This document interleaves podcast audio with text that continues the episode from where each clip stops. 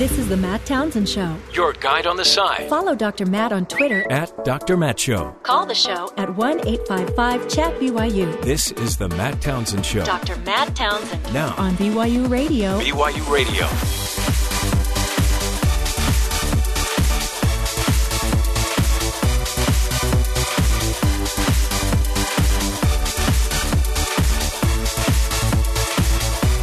Good morning, everybody. Welcome to the Matt Townsend Show. Doctor Matt here, your guide on the side, your coach, top. Good morning, everybody. Welcome to the Matt Townsend Show. Anyway, we are talking today about uh, the tragedy that happened in Paris, the Paris attacks. Um, truly, it is something that none of us could have ever expected. Man, it just nine eleven all over again. And uh, when we think about it and we figure out what's going on, it's changing us. It's changing, I think, the people in Paris, and it's uh, it's re having all of the politicians of the world rethinking, I think, their attacks, their their ideas of what's what's what, what's right, what's wrong. And uh, so today we are going to be getting in depth into that.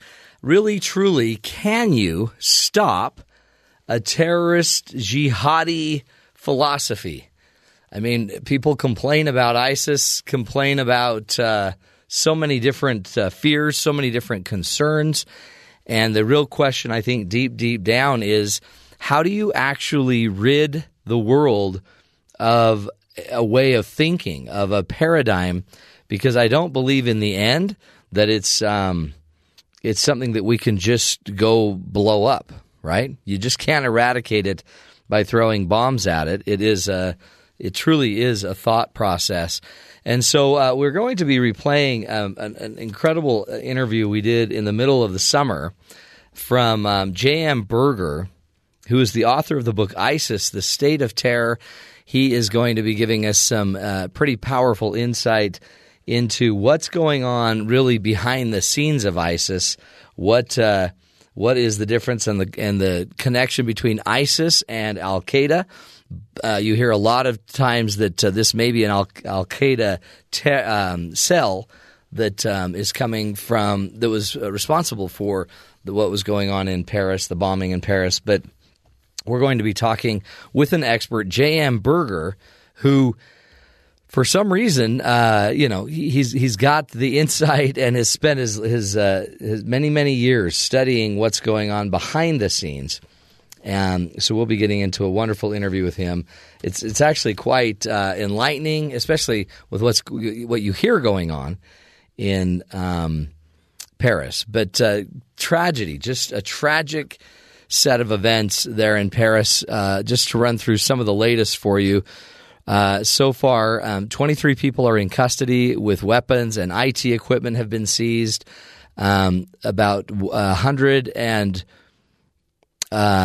twenty-nine, I believe, victims have been killed. three hundred fifty-two were wounded in the attacks in Paris. ninety-nine of the wounded are reported to be in very, very serious condition. Um, so the death toll will probably continue to to rise. And so when we get there, it's in the end, it's not, you know, it's it's not, this is nine eleven for the most of us, all over again, replayed, figuring it out. We've got to find a way to make sure that we know um, what we're doing uh, as far as re- recovering and, and, and following up on this. It would be so easy for Uh, Paris and the people of France to just jump in and start the bombing uh, of of uh, you know military installations in in Iraq, in Syria, and yet is that really going to change anything? So who knows? Quite honestly, who knows what they should do? Uh, we just mourn with those that are in Paris and, and pray for them and hope that um, that they can actually find Um, some some peace, some consolation after such a tragic, tragic event. Uh, really what happened, uh, if you haven't been listening to the news or somehow have been missing this, in three different uh, kind of coordinated attacks at uh, different uh, sites with rifles, with bombs. Um, it's tragic. Uh, different at, at, a, at, this, at a soccer match in France between Germany and, Fran- and France. Uh, there were some bomb attacks there, as well as at restaurants and cafes and on bars. Uh, suicide bombers um, detonated vests, and uh, they believe seven of those, I believe, went off, and they're still looking for one other vest, um, a suicide vest, which is, I mean, horrific to say the very least. So our prayers go out to them, and again, in just a few minutes, we'll be replaying Uh, we'll be replaying an interview that we did with J M. Berger, who wrote a book, ISIS, The State of Terror. Um, he'll be talking to us about the difference of ISIS versus al-Qaeda and how this really is a philosophy issue. This is about a way of thinking, not just uh, kind of a traditional, uh, traditional type of war. So it really was a fascinating interview, and we thought it'd be valuable to replay Um, to just give everybody some insight into how you really and truly stop the spread of terror as a as a paradigm or a thought process. But uh, before we go there, let's go to some of the other headlines that are around the news. There, I mean, there were debates. We haven't even gotten into that, but there were debates last week. Uh, but Terry South is with the headlines. Terry, what you got for us? French officials believe as many as twenty people across Europe may have been involved in plotting and executing the deadly Paris attacks that left at least one hundred thirty-two people dead and hundreds injured. Of the eight known assailants, six were killed when they detonated suicide belts, and one was shot when, and killed by police. Two European intelligence officials told the Washington Post at least two of those attackers spent time in Syria. An eighth suspect identified by French police as Shah, uh, Salah Abdeslam, a Belgian-born French national, is on the run and the subject of an international manhunt. Police say the twenty-six-year-old is a dangerous individual who allegedly rented one of the cars used in the attacks. He also may be held up currently in a home in Belgium that is surrounded by police at this hour. one hundred sixty-eight locations have been raided by French security officials. one hundred four people have been placed under house arrest in the last forty-eight hours since the bombings in France. This according to the French Interior Minister. French officials say American authorities had vaguely warned them in September that French jihadists in Syria were plotting an attack. The New York Times reported on Sunday, although the U S and several European countries had obtained intelligence indicating plans for the for an attack, officials did not know when it would happen or what time of te- what type of terrorism it would be. The intelligence, vague but credible, was one of the reasons French the government launched a preemptive airstrike on October eighth in ISIS on their stronghold of Raqqa, which is considered the ISIS capital. France again launched airstrikes over the weekend. Uh, twenty strike or twenty bombs dropped in all on the ISIS capital on Sunday. It appears at least one of the bombers in Friday's attack uh, on Paris indeed held a Syrian passport, citing unnamed French senator who was briefed. The uh, individual arrived on the Greek island of Lesvos in early October amid a wave of Syrian refugees and was issued the emergency passport, which brings up more concern when it comes to the uh, immigration issues in Europe with people leaving the Syrian area and who is actually mixed in with the refugees that are coming across. And back home this morning, Alabama Governor Robert Bentley said on Sunday he planned to refuse the relocation of Syrian refugees to his state in wake of the attacks in Paris. Also, the Governor of Michigan, Rick Snyder, said he would suspend the acceptance of refugees until the Department of Homeland Security completes a full review of security clearances and procedures. Mm. So as we're trying to be open and welcoming to people yeah. who are leaving a horrible situation, now we have other concerns as they come into the country. Well, and remember, we had they. talked about that. Men were shaving their beards. And I mean, but uh, this is going to be horrible for all of the other refugees because now nobody's going to trust anybody coming across the border. Right. And, and as we talked, we had someone on talking about Europe's situation, and that was one of the concerns. Yeah. She really downplayed it, but they found uh, a passport on – it was one uh, of the one suicide of the bombers That's outside right. the uh, soccer stadium. Ugh.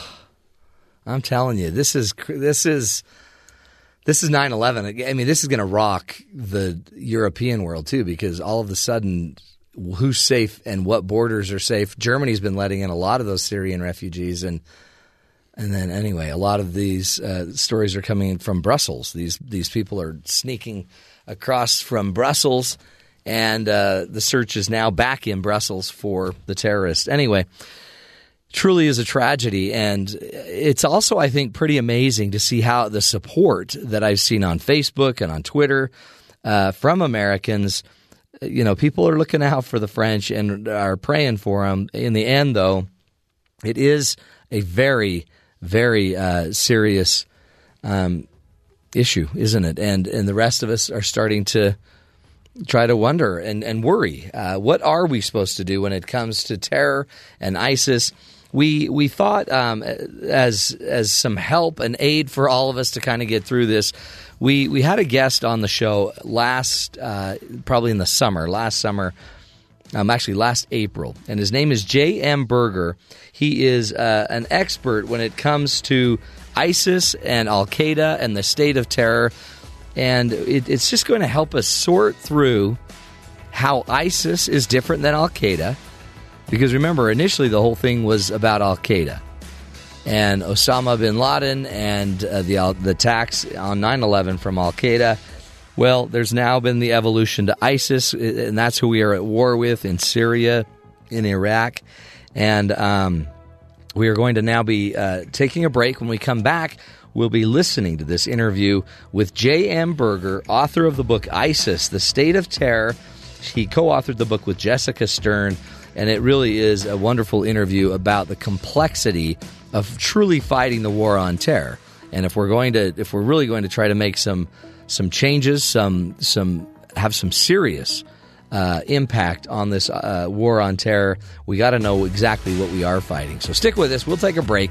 When we come back, more of the Matt Townsend Show and an interview with J M. Berger.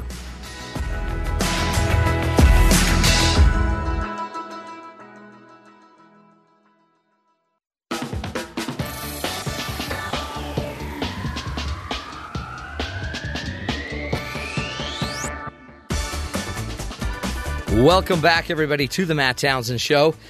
Again, uh, following up on the tragedy in Paris, the terrorist attacks, and um, we we really wanted to see if we couldn't get you some more tools, some more information that would be valuable for you to better understand how you truly can combat terrorism. Um, you know, the news that we hear on ISIS, it continues to flood our screens and newspapers, especially now when we hear about uh, what's happened in um, in Paris. But we hear story after story of the brutality of their attacks. Where, but where did they come from?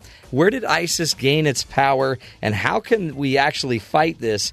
Uh, we are going to replay a, uh, an interview that we did with the co-author of the book ISIS, The State of Terror, J M. Berger. He's an expert on violent extremism and terrorism, and he's uh, we're, in the interview, he's going to help us understand the origins of the evolution of ISIS from the uh, from Al-Qaeda, which is now we're hearing some of their terror groups were the ones that might be claiming responsibility for some of these uh, attacks uh, that are going on in Paris. So we started the interview with a very simple question to Mister Berger. The question was this: how is ISIS different than Al-Qaeda? Well, uh, ISIS is an evolution of Al-Qaeda, in it, both in its strategies and, and how it presents itself, and, and in a very sort of physical, literal way. I mean, back in two thousand three, there was no such thing as Al-Qaeda in Iraq, and, you know, in right. destabilized environment that sprang up after we invaded, Al-Qaeda put a foothold in, and it was founded by a guy named Abu Musab al-Zarqawi, who had been a jihadist for a long time but had never really affiliated himself with Al-Qaeda because he had differences in strategy. He believed in a, a much more brutal form of jihadism than Al-Qaeda did, which is, you know, something that can be hard to ha- wrap your head around. Yeah. Uh, and he also believed in, in sectarian conflict uh, in a way that Osama bin Laden didn't. So he was he he didn't only want to separate the world into Muslims and non-Muslims, but he wanted to separate Muslims into good Muslims and bad Muslims and huh. kill the ones he thought were bad. So when the when we got into this conflict, uh, you know, there's an insurgency springing up in Iraq. There's a lot of chaos. And uh, Zarqawi had started operations a little bit earlier, and he decided to affiliate himself with Al-Qaeda. It was really the first Al-Qaeda affiliate, as we understand it now. And uh, for some years, they, they were able to coexist with tensions. So Al-Qaeda Central, as we now call it, which is the original Al-Qaeda that attacked us on September eleventh, uh-huh. uh, really tried to pressure Al-Qaeda in Iraq because they, they felt that the tactics they were using were too brutal, that they were alienating people, um, and and they were able to exert some pressure on the original group, but uh, not completely rein in its, its excesses. Um, you know, over the course of the conflict and the surge and, and thereafter, you know, we went through, Al-Qaeda in Iraq went through several leadership changes. We, we killed Zarqawi in two thousand six. Uh, we killed his successors. And uh, the group changed over this time because it had really alienated so many people with its extreme violence um, that, you know, partly out of a desire to rebrand and also partly as an adjustment of its strategy, it changed its name to the Islamic State in Iraq. Hmm. And then subsequently ISIS when they tried to expand into Syria. Uh, so really there was just a built-in tension all along, you know, that, yeah. that really the, the evolution of the group, I think, was, was kind of inevitable in some ways.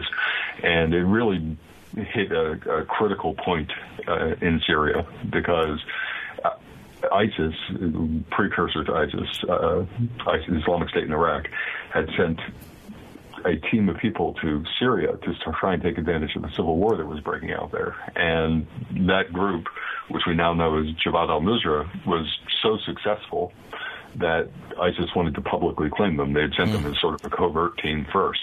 And unfortunately, Jabhat al-Nusra had become so successful that they didn't want to be under the the header of ISIS.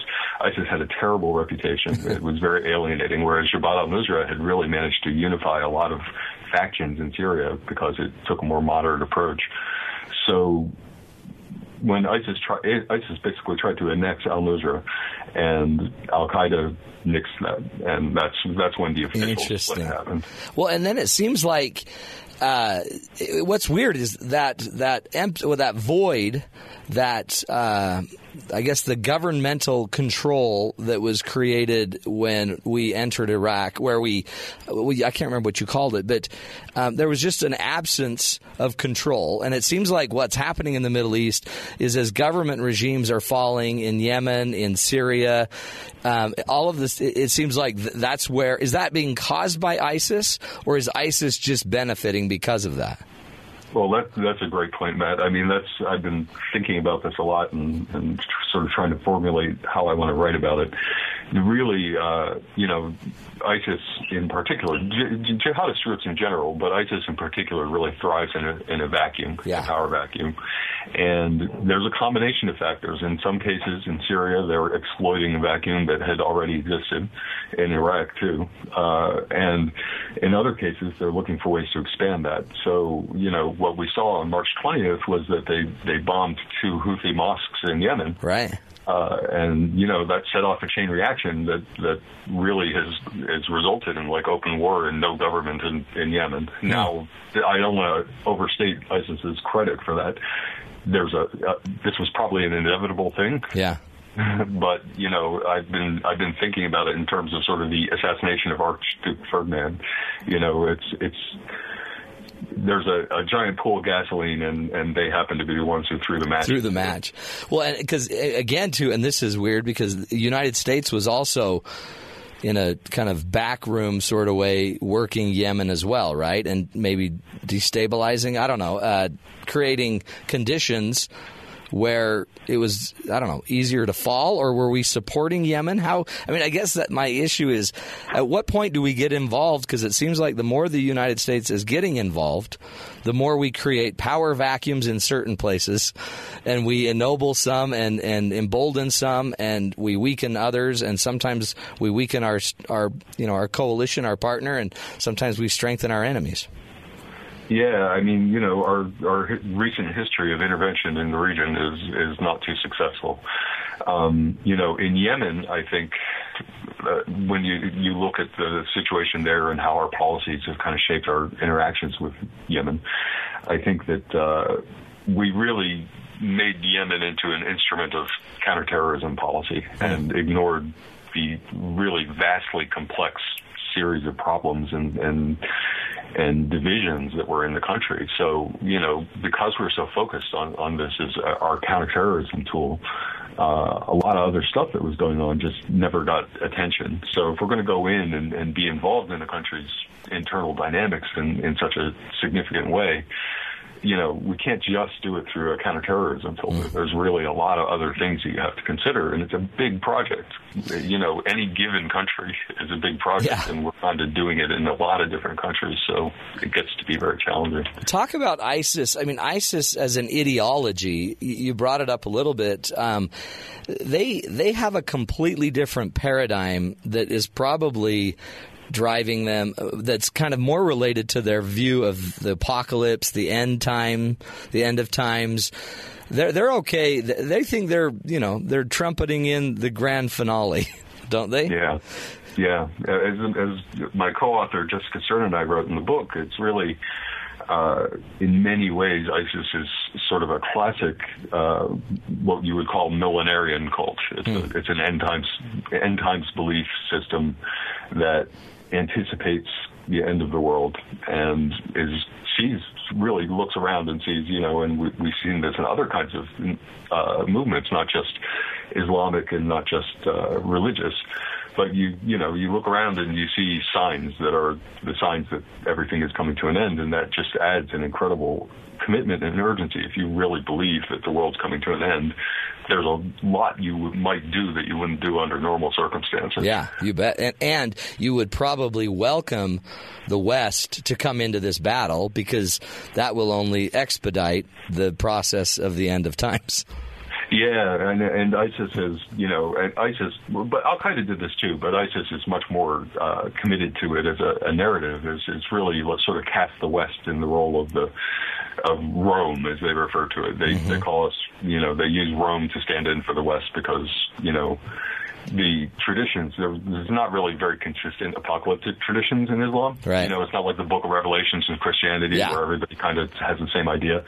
So they can pull from a lot of different stuff. And a lot of these narratives talk about Rome. And so we're Rome now in, in their minds. And they want us to come in and, and not just to, to be there, to like be involved in this battle, but to do specific things. So they see, they anticipate a, a massive battle in the town called Dabiq in Syria, and they they have geared a lot of their propaganda to this, including even one of their execution videos where they're like, you know, they said right out, for, you know, just flat out, we're waiting for you in Dabiq. Mm. Here we go, huh? Uh, let's take a break. We're talking with J M. Berger, uh, who's one of the authors of the book ISIS, The State of Terror. He also wrote that uh, with Jessica Stern. And J M. Berger is a non-resident fellow with the Brookings Institution, also the author of Jihad Joe, Americans Who Go to War in the Name of Islam.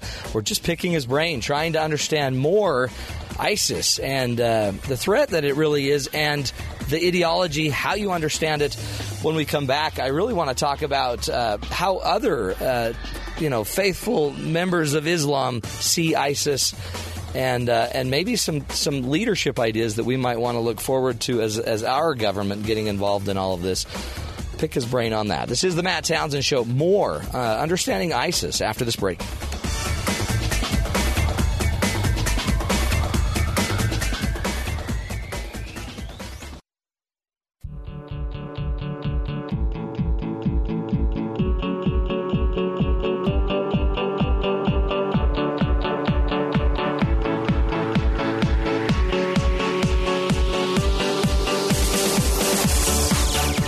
Welcome back, friends, to the Matt Townsend Show.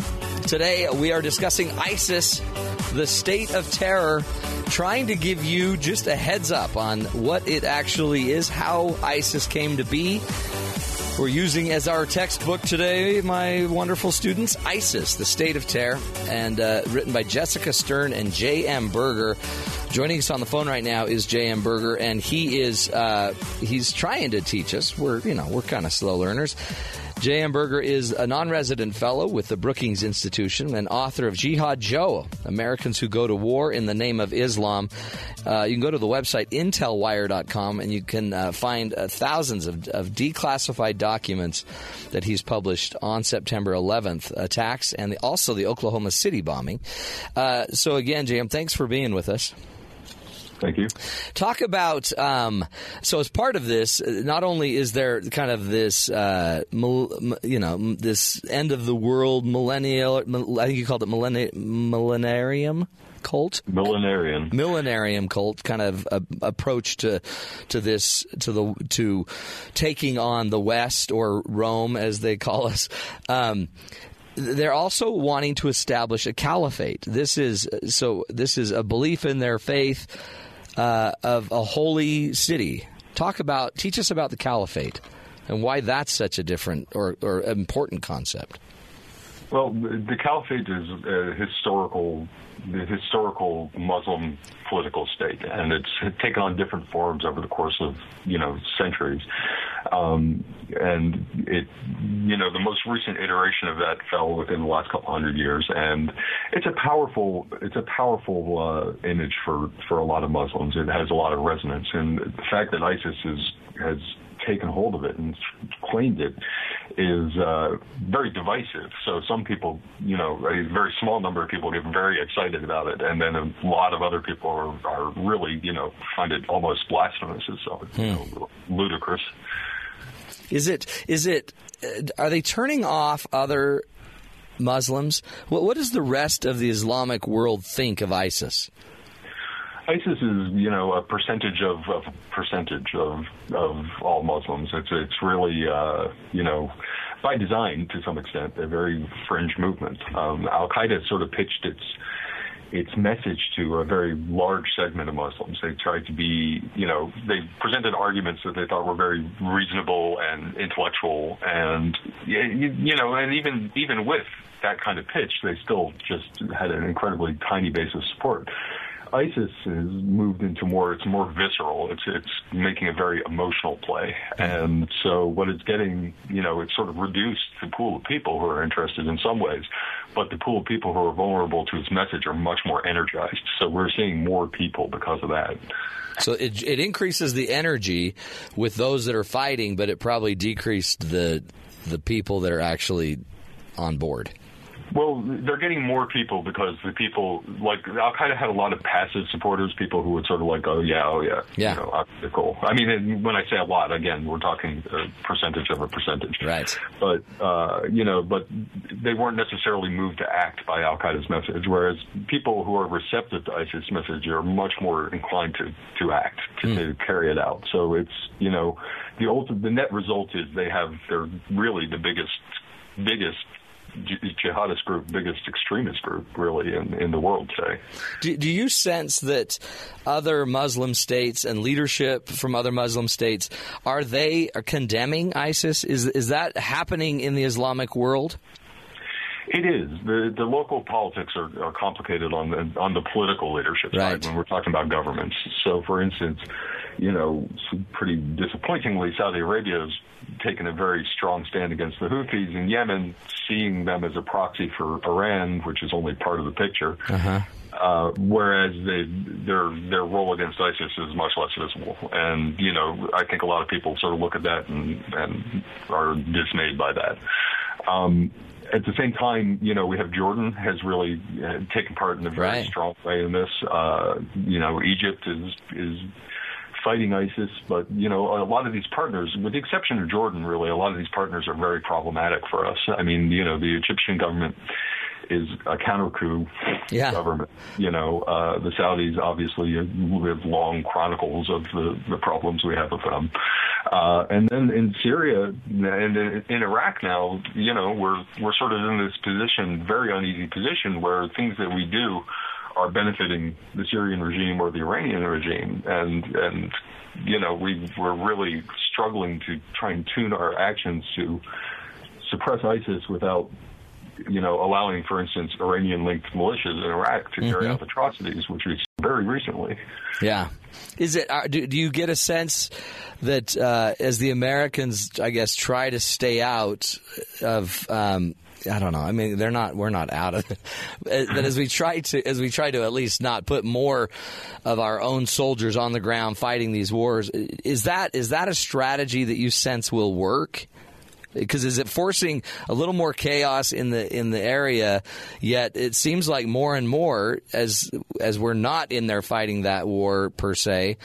Jordan, you know, they had their tragedy with their pilot. Now they're more involved. It seems like, again, because of the Houthis, I guess, Saudi Arabia's jumped in. Iran's, in a weird way, Saudi Arabia and Iran are fighting by proxy in Yemen, I'm assuming. So uh, it just seems like other people are getting involved now. And, and is that is that the strategy, and is that a good strategy?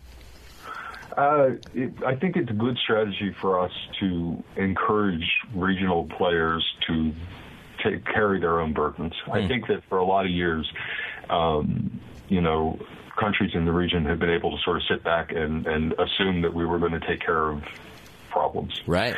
And, I, you know, I think that's pretty unhealthy. I think there's we've seen some obvious bad effects from that. Um, you know, now the problem is, honestly, is like, you know, with, with ISIS, there's no path through this that isn't going to come at a, a horrific human cost. Yeah. Um, and, you know, one of the, the paths through this is really is, and I think we're seeing the start of that now, is it's really a massive regional war that really resets the borders and resets the regimes. And, you know, that's going to be, it's going to be very difficult for us to sit on the sidelines in, in something like that. Mm-hmm. And there are a lot of complications that could come in. For instance, the Russians could come in in support of Iran in such a conflict, and we might feel like we needed to respond to that. So, you know, I, I mean, I think I, I've sort of come to the conclusion over time that really we need to let the regional players sort things out, and, and we may need to exercise the discipline to stay out even when things are, are terrible. Yeah. Because, I mean, our, we always have a, a, an action bias, right? You know, that's that's uh-huh. what politicians We're have. We're doers, right? I think Americans have that. You know, we got to do something about this. And, and the question is, can we do something about it that's going to make it better and also not harm our own security? Right. Well, and, and do something about ideology and tribal warfare that's gone on for thousands of years. I mean, you, you're not going to solve it with one decision from our Congress. Yeah. I mean, and, and really, you know, there's arguably you could you could make a case that uh, a full-scale ground invasion in which we held vast amounts of territory in the Middle East may, might solve the problem, and but it might not. Right. And well, it would make know, great would video for ISIS. Cost. Yeah. Yeah, and Americans wouldn't support it. Right. Always. Well, and maybe just teach us, because I don't think a lot of it, we hear the word Sunni, we hear the word Shia a lot, but a lot of this is just tribal, right? This just comes down to tribes and then power struggles between the tribes, and then that's where those vacuums come in. Maybe how much of this is just like Shia, Sunni problem?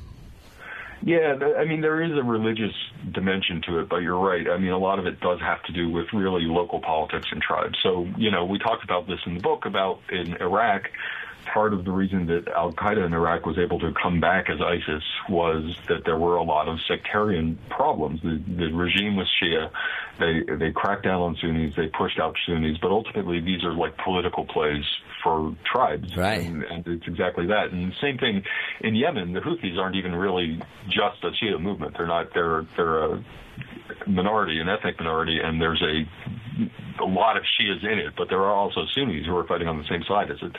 You know, and we talk about it in sort of very simple terms. I mean, I think, the, you know, the religious dimension of all this stuff sometimes gets overplayed, and it's for a group like ISIS especially. I mean, uh, it's really it's it's about having an exclusive identity, hmm. and you know we see a pattern of groups you know that are like this. We see neo-Nazis or the Nazi Party, uh, you know that that have no ideological similarities, but they're about what they're about is saying that you know my my group is the chosen group, and yeah. everybody else is danger and should be killed, and that's. You know, so in this case, Sunni Shia is the line that they've drawn around it. But well, yeah, that's I guess that's it too. Is they, it, you know, it might be religious in in you know in the beginning, but it's also it's their identity. They're really fighting for identity and you know sources of power.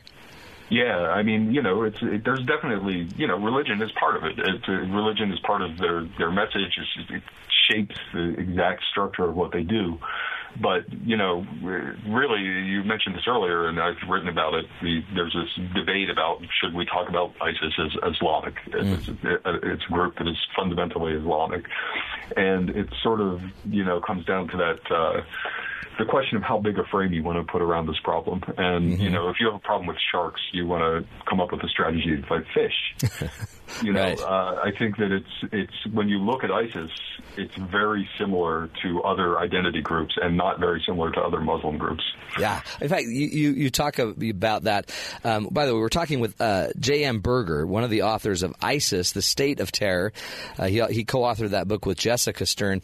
And, uh, J M, one of the things about this, I think, to remember, and you bring it up in your book, is to be ignorant to Islam makes people vulnerable, especially even our youth might be vulnerable if if we don't understand Islam. And, and I love that you keep saying it's a percentage of one, of a percentage. It's a very small group we're talking about here.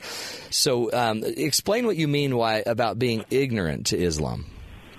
Yeah, well, you know, one thing that we've seen over time with jihadists, and, and it seems to be even more pronounced with ISIS, is that uh, they get a lot of converts. So, you know, it's still a very small number of the overall people who convert to Islam. But what happens is when you convert, uh, especially in Islam, which is, is more decentralized than some other religions, uh, you know, the, the first person you meet who tells you about Islam is going to have an inordinate amount of influence mm-hmm. on how you understand Islam. And because there's a, a vast and, you know, bewildering, even to Muslims sometimes, uh, array of texts and opinions and, and views in Islam, Uh, if you're new to it and you don't know how to find information, you don't know how to talk, who to talk to to get a more diverse view, you can be steered in this direction kind of kind of very specifically. Hmm. So, and especially if you're already a vulnerable teen or yeah. a vulnerable person in society and maybe, you know, an outcast or ostracized, it might be easy to be, you know, picked up. Yeah, there's, you know, we never saw any, you know, especially in sort of looking at Westerners and, and Europeans, we were really never, no one has ever found a profile for what this looks like. But you see sort of recurring patterns that, you know, represent chunks of the problem. And one that you see often is is sort of the seeker. Yeah. You know, the person who's like, I'm going to try Buddhism and then I'm going to try, you know, Uh, Druidism, and yeah. then, you know, they go through sort of bounce around looking for, because they're looking for something to fill a hole in them, and then this is where they land. What What do you think we need to know, J M? When you think about, um, you, you know, I mean, you've written a ton about this, and you're in deep. What does the actual American average Joe person need to understand about ISIS? Well, I think, you know, the the thing that is most important and, and also most difficult is to understand that this is not, that even if ISIS is able to carry out terrorist attacks in the United States, which it hasn't so far, it's not it's not a threat to our existence. Um, you know, the September eleventh attacks, which I think, you know, really are kind of an outlier thing. You're almost mm-hmm. never going to see anything like this. It didn't shut down the government. It didn't, you know, collapse. The United States didn't collapse. The economy didn't collapse. Uh, everybody stayed at home. They didn't go flooding out in the streets to riot. Terrorism is something that we need to deal with and we need to fight it, but it's not a threat to our, our way of life unless we make our response a threat to our way of life. Hmm. Do we give it too much attention? We do, although it's understandable. So, you know, there are uh, the list of things that are more likely to kill you than terrorism is incredibly long. Right. And, it, you know, it includes, like, falling off a chair. Yeah, and household uh, items, right. Yeah, yeah, I mean, so in that sense, we, we over-prioritize it because there are bad people who want us to know that they're behind it. You know, your yeah. chair, if you fall off your chair and break your neck, your chair isn't, doesn't have malice toward you. Right. And so, and, and there are some very narrow, long-shot risks that we need to worry about, like W M Ds and, and biological kind of attacks that are highly unlikely, but, you know, we do have to give them some attention. Mm-hmm. Um, we allow it to take up a, a bigger place in our, our psyche than we should. We, we allow it to be more of a source of fear than we should. And, mm. you know, honestly, the thing is, with the changes in technology and changes in kind of communication and travel, we're going to be dealing with terrorism uh, at, at some level for the indefinite future. Right, and, right. you know, we need to start building resilience and sort of trying to understand, you know, how to minimize it and how to minimize its impact on our politics. Yeah. No, and I, I agree. This is the new hundred-year war. We had uh, another guest that talked about that. Just look at it as a hundred-year war. But yeah. I, I also like the idea that, I mean, we were surprised on nine eleven. And, okay, so we've heightened our understanding. We're preparing more. We need to pay attention. And yet, may, I just wonder what would happen if we, you know, just didn't make every single attack a major headline with tons of news coverage. You know. It's it's tough, and you know it's it's also kind of hard to defend uh, making, for instance, the Fort Hood shooting a major headline when a shooting at a, a movie theater that kills just as many people might not be as big. So, right? You know, I mean, and I think we're we're improving on this. I mean, if you look at the marathon bombing, I live in the Boston area, yeah. and you know. That was, uh, you know, we dealt with it. Yeah. We just, like, went in, we dealt with it. Done. It was, it didn't bring the country to a stop. Uh, it didn't fundamentally change our, our politics. Because, really, terrorism is about changing politics. Yeah. You know. Through fear, right? An yeah. overreaction. And, yeah. you know. So well, I think we're we're making progress since nine eleven. Yeah. Well, we appreciate your work. Uh, J M. Berger, author of ISIS, The State of Terror. Go to check out the website, Intel Wire dot com. Uh, also, g- you can see more of his writings as he's a regular contributor to Foreign Policy Magazine. J M. Berger, thank you so much. Just insight, folks. Isn't that, honestly, I feel a lot better. Uh, just knowing where it fits in reality. One, I mean, a, a small percent of a small percent. Um, we're going to take a break. When we come back, we'll wrap up this first hour of the Matt Townsend Show. And, uh, man, just continue the learning. We'll take a break. You're listening to us right here on Sirius X M one forty-three, B Y U Radio.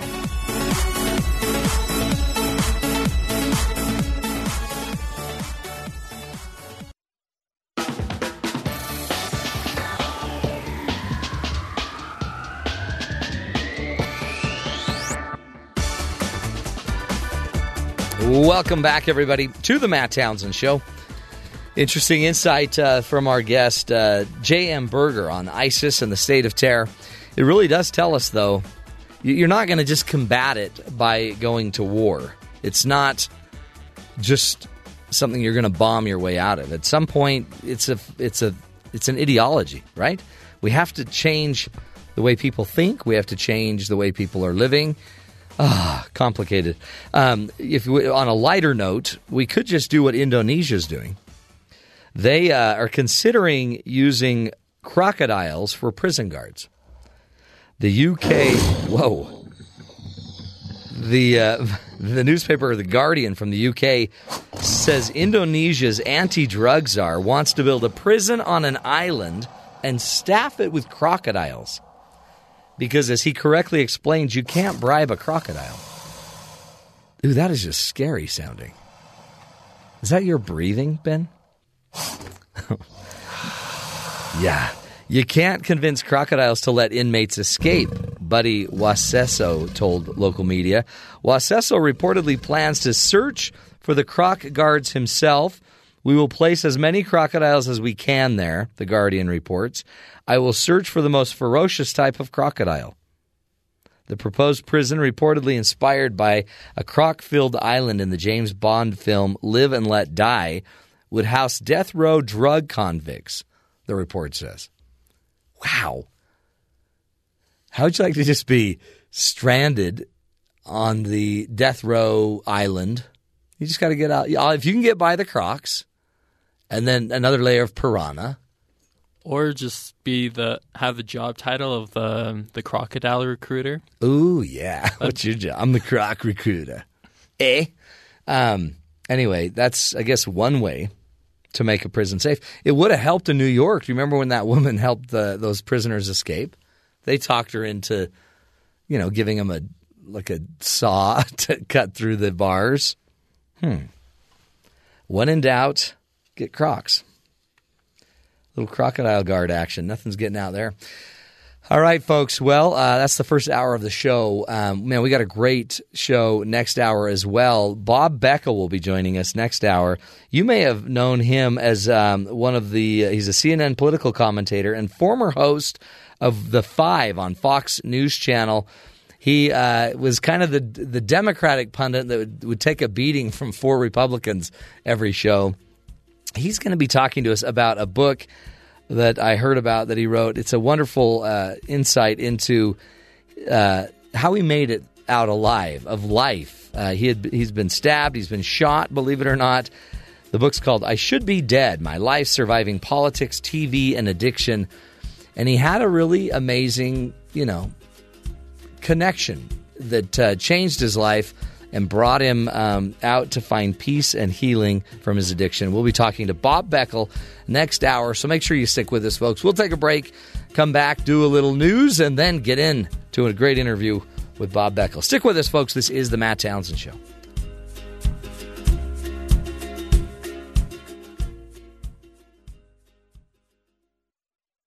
This is The Matt Townsend Show. Your guide on the side. Follow Doctor Matt on Twitter at Doctor Matt Show. Call the show at one eight five five chat B Y U. This is The Matt Townsend Show. Doctor Matt Townsend. Now on B Y U Radio. B Y U Radio. Good morning, everybody. Welcome to The Matt Townsend Show. Doctor Matt here, your coach, your guide on the side. Top of the morning to you. Doing what we can on this Monday to uh, give you the information you need and the tools you need. Got a great uh, guest coming up in a few minutes. Bob Beckel will be joining us. You may know him as uh, C N N political commentator or former host of The Five on Fox News Channel. The poor, uh, I guess, Democratic representative on The Five on Fox News. He used to get beat up. It seemed like every turn. I've turned that on, and it was one versus four, right? You're like, come on, this isn't even fair. But I always liked that he would sit there and try. Yeah. I mean, it was a beatdown. But uh, Bob Beckel will be joining us. He is the author of a new book, I Should Be Dead, My Life Surviving Politics, T V, and Addiction. It really is, I think, an incredibly uh, moving story, personal story about his life. He was raised, abused as a child, went through a lot of trials, um, but then had an incredible political career. And everyone would think, man, he made it to the big town. He's he's a deputy, what was it, deputy secretary of state. And was, you know, in the Carter administration, all these different things, and yet had addiction, could not get away from certain problems. And uh, he's here to talk about the fall and then uh, where he found the peace, where he saw the light. So we'll be talking with Bob Beckel in just a few moments. Uh, but before we do, we got to talk about what's going on in Paris, France. Tragedy.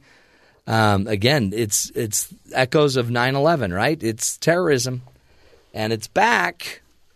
If you thought you were safe, you're not. But this one has a lot of just interesting little nuances. Um, one hundred twenty-three people arrested in one hundred eighty-six raids overnight. Yeah, that's crazy. They're just they're they're walking back evidence, finding anyone attached, anyone adjacently attached, and it's like, you're on home lockdown. We'll come back to you, and they move on to the next one, and they just make sure they have all the people uh, kind of corralled, and then they'll yeah. go back and try to figure out how many people were involved. What they think is that there were, I saw yesterday, about three different groups in whatever, you know, disp- it seemed like there was a time to, you know, say like eight o'clock, let's go. Yeah. And they had the explosions in front of a soccer stadium. Yeah. They had, uh, what was a, a restaurant was attacked. Mm-hmm. And then it moved, there were some other attacks also. And then it moved to the concert hall that we all heard about. Yeah. With the, uh, the, the American rock band, band that was having that was a, playing. a show there. And so all these things happened, and with the way it moved, with they had rental cars, they had all these weapons. They're thinking that, I mean, there was the people involved, but then they're thinking there was some sort was of a support organized, structure sure. of some kind, and they're trying to find those people. And in fact, they found, they pulled over, the one person they were looking for, uh, they, they pulled him over on the way back to Belgium, and they didn't arrest him. They detained him for a few hours, and they let him go. Uh, I bet and now I, I, I was reading, they think they have that gentleman that they uh, they pulled over yeah. in a home in Belgium, kind of surrounded by police. They have bullhorns out, and they're negotiating, to trying get to get him. him out of the house type of thing. But uh, mm. yeah, and then, and then Belgium, there were several arrests made. Apparently that is a uh, a place where a lot of pe- radicalized individuals have come out of in right. recent months, and so they've been trying to focus that. I was reading also... Um, in Belgium, they put out a release about a month ago saying that they feel a lot of these people who are uh, sympathetic mm-hmm. towards ISIS, radicalized maybe, right. uh, are using different apps that uh, that uh, have like the self-deletion feature, like a WhatsApp. Yeah, yeah. And it said specifically they're using PlayStation fours. That's what I heard. And I, then WhatsApp. To so in the middle, they can go play a PlayStation game where they're blowing people up and talk about blowing people up, and no one can track it or trace it. And yeah, mm. unless you're on that, you have to be, pick that specific game to watch to yeah, be able to watch the conversation yeah. and watch the conversation, which is a needle in a haystack. And then WhatsApp, you send the message and it disappears. It disappears, and that's how it's built. That's how it's set up. one hundred twenty-nine people killed so far. Uh, hundreds, three hundred fifty plus injured. ninety of those they believe are are very seriously injured. So it's it's just it's tragic, and it's going to force a lot of people are going to be thinking, yeah, we need to we need to do something. But the thing is, what do you do? France launched apparently uh, in the last three to six months, they've had eighteen bombing missions. On Sunday, they ran twenty. twenty. twenty bombing missions. So that's, I guess, that's the need to do something. But, you know, like we heard with our guest last hour. They still... It doesn't necessarily... It, only, it maybe only enforces the ideology. Uh, France, uh, law, they shut down their borders, which yeah. was interesting because flights were still leaving the, hmm. air, uh, the airport. You know, oh, so it wasn't like, yeah. all, it wasn't like they shut down all air travel. And the state of emergency, mm-hmm. there was, you know, police and soldiers and military on the streets, and so just this heightened state. And they've asked for it to be extended, mm-hmm. as they're still looking for people who may be connected with the attacks. Oh, it's just crazy. My sister lived there, and it's devastating. You know these places. You know these people. And they said uh, uh, some people talking, it was interesting, the type of places you, you they went after, they weren't Uh, politically oriented. They weren't, say, you yeah, know, people like, it of wasn't any like sort Charlie of means. Hebdo offices. Yeah, it a was. Year ago. It was a place where people would have been on a Friday night. Restaurants, well, you know, theaters. They're at a soccer game, and a, and a big percentage of like in the in the the concert that was blown up and attacked. A lot, a large percent of those were Muslim. Hmm. So they're like, these are young. These are just young people at a nightlife having fun, and. It didn't matter. It was indiscriminate. It didn't matter who they were killing. Just kill. That's terrorism at its core, I guess. Yeah, and it's effective because then the entire world stopped and watched. Well, and it then, ha- I mean, we had the explosions in Beirut last week. Yeah, and people barely Nobody noticed. Nobody pays attention. But you blow up Paris, you and blow then up people a Western change, country. Then people change their Facebook icons to the well. French and luckily flag. Now you've got for all of the candidates on both sides of the party. Now they can all. Now they have to address this. Which is weird because it's apparently Donald Trump's ratings are going up because he's talking hard nose, and this is why we can't just have immigration. Yeah. You got to tighten your borders. Um, and then now Hillary Clinton's got to, you know, determine what's her position. Is and it, and Barack Obama being strong enough, or is he too weak? And then it takes over the discussion of, you know, taxes, education, Here we go. employment, all these other things. All we're going to talk about is terrorism. And that's what dominated the last election cycle also. Interesting. Oh, my heavens. Any other headlines going around in the news that well, we need to worry about? A lot of it has to do uh, in conjunction with uh, with Paris. One of the men who attacked Paris had an emergency passport or similar doc- document, according to an unnamed French senator who was briefed by the French Ministry of Interior. The senator told C N N the bomb falsely identified... The bomber falsely identified himself, was allowed to enter Greece October third. From there, there he moved to Macedonia, then Serbia, then Croatia, where he managed to register in a res- refugee camp, the lawyer said. Eventually, he made his way to Paris, where he was one of three men who blew themselves up outside the soccer stadium.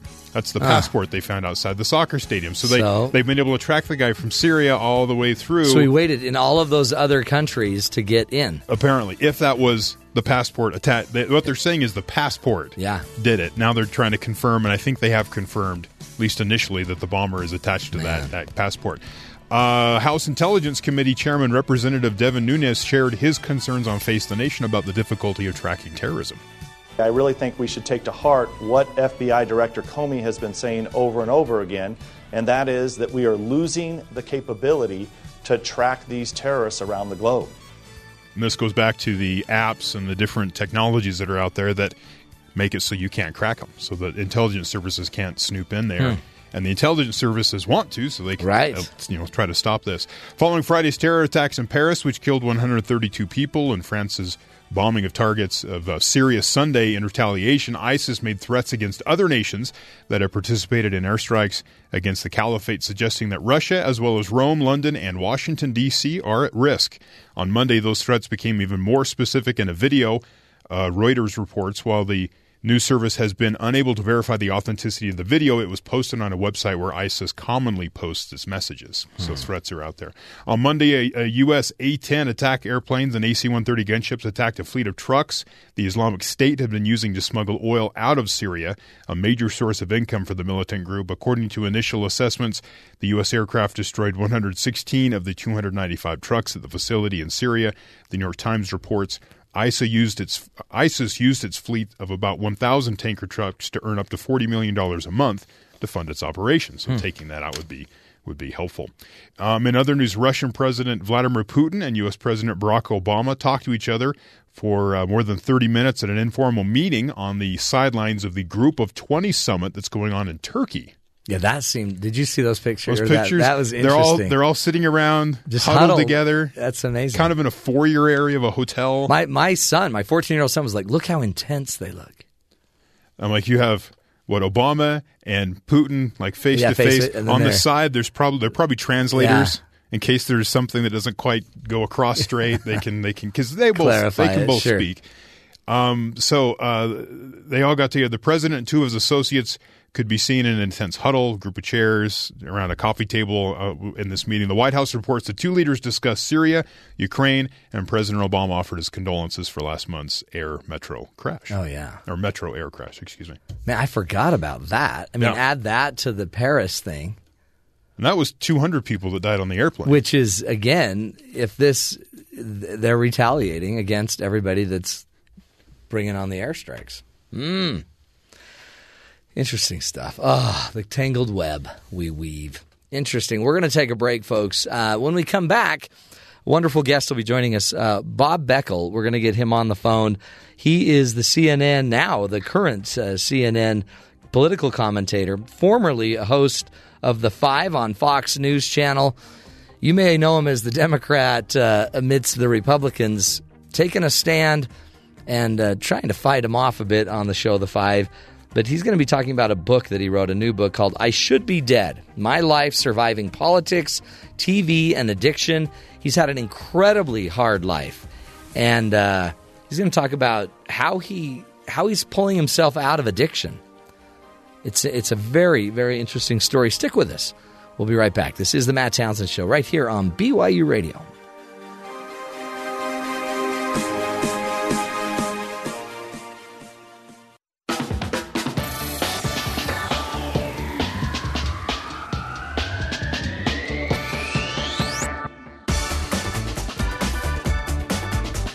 Welcome back, friends, to the Matt Townsend Show.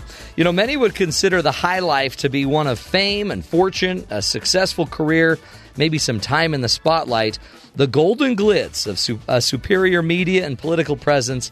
However, more can often turn out to be the gilded cage instead of a life of ease. Our guest today has experienced the highs and lows of navigating a politically and socially successful career. Bob Beckel was joining us. He's a C N N political commentator and the former host of The Five on Fox News, where the poor guy had to take on one, uh, one you know, Democrat taking on four Republicans.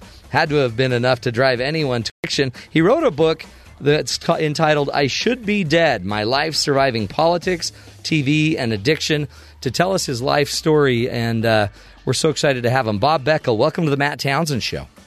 Well, Matt, it's nice of you to have me. I appreciate it very you, much. You bet. I'm honored to have you, and I, I heard about this book in on an interview you were doing, and it just, I think, is an amazing story, Bob. When you People know you, they've seen you have to beat down the rest of the five and just try to take on Uh, you know, being a political commentator, but very few people know about your life, your personal life, and uh, and how you, you kind of slid into addiction.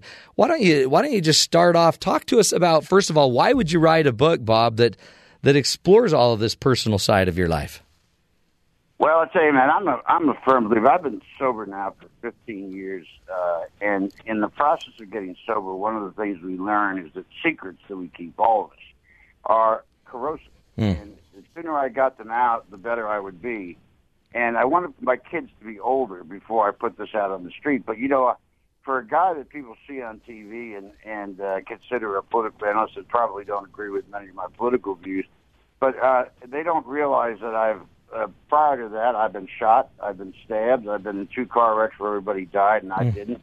Uh, and uh, I actually opened the book with a scene from uh, J- January nineteenth, two thousand one, when I was at a bar in southern Maryland, a biker bar, and I, I was talking to this woman at the bar, and I turned around, and I, and a guy had a forty-five stuck right in my face. Holy cow. He pulled, and, he, and he pulled the trigger, and he hadn't chambered the bullet, however. It didn't go off. Somebody grabbed him from behind, and there was a three-foot hole in the ceiling. Oh, man. And they threw me out of the parking lot, and uh, just before I passed out, I said, God, I don't know if I believe, but uh, I promise you this, this will be the last drink I ever have. And it was. Was it? Uh, I woke up in the psychiatric ward of the George Washington University Hospital in the V I P room. Only Mar- uh, only Washington would have a V I P room. That's right. But in any, any event, I then went off to Hazleton and got sober, and then have have uh, looked back over my life and all the things that have happened to me, uh, good and bad. But during the day, what I call the light world, I had a very successful career. I was doing races, political races, and winning a lot. Uh, I was the youngest Deputy Assistant Secretary of State in history. Right. In fact, the, the day they called me on that, I was at a beach, and somebody said, you want to be the a Deputy Assistant Secretary of State? And I said, of which state? And they said, of the United States of America. I said, oh. Oh, wow. And then I went to work Then I went to work in the White House uh, uh, with uh, President Carter. And so during the day, I was just, you know, Bob Beckel doing my job, and I thought I did it pretty well. But at night, I'd go into the dark world, and the dark world was where I felt comfortable because it was full of people like me who were drunks and, and or drug addicts who had been, many of whom had been abused. And that's really the story here. It started out for me with a very abusive uh, family. My Dad used to throw me down the stairs on a regular basis. And I, you know, they, they said about people coming from dysfunctional families that you really had no chance, uh, that you were probably destined to be a failure. But, you know, you survive in those situations. You learn how to talk fast, how to cut deals, how to lie on occasion. And when you get out, you've got those survivor skills, perfectly suited, by the way, for politics. Yeah, I was going to uh, say. And I, uh, and I went to Washington, and I uh, tried uh, – my hand in politics, and I got quite successful at it. And I, and I was, uh, but still, at night, I started drinking more and more, and I started to use drugs. And uh, I was, um, you know, there comes a time in your life, uh, I think every drunk will tell you this, that you get sick and tired of being sick and tired. But I, I kept thinking to myself, I've been saved. I was in two car wrecks where everybody else was killed except for me. Mm. And uh, I finally began to realize that maybe it wasn't luck.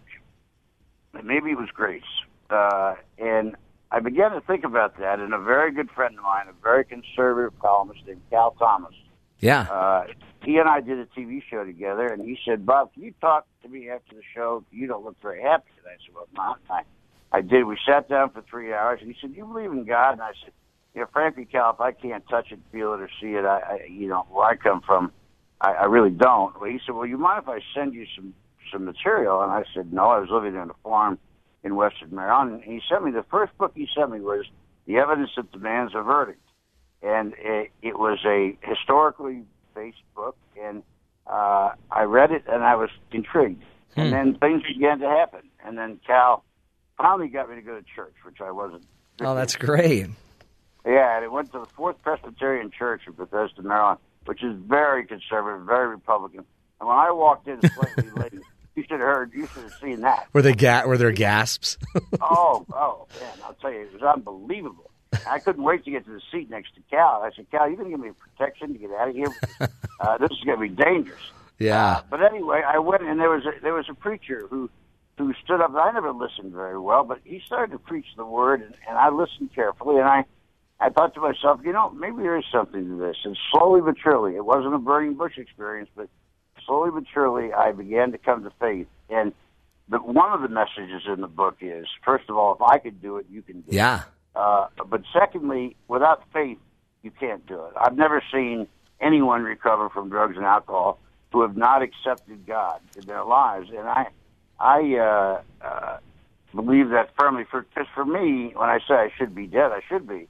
Every day is a pass for me. It's a free one, and I, based on my spiritual condition, and I, uh, so nothing much bothers me anymore. I mean, I, I don't, uh, you know, if I'm supposed to really die, it probably would bother me, but, you know, I just don't think there are many big deals. And when when you talk about the kingdom of, of heaven and, and you think about politics, uh, it's not close, you know. Right. No. So, I mean, is, is it hard for you, Bob, to um, – I mean, because you also you, – you were on Fox News and you hear a lot of people that seem to say the right things, uh, politicians, for example, that say they're real godly and God-fearing. And I mean, but in a weird way, you you were – you're kind of ostracized for being a non-believer, and yet you're a believer, and others are elevated for being a believer even though they're full of it.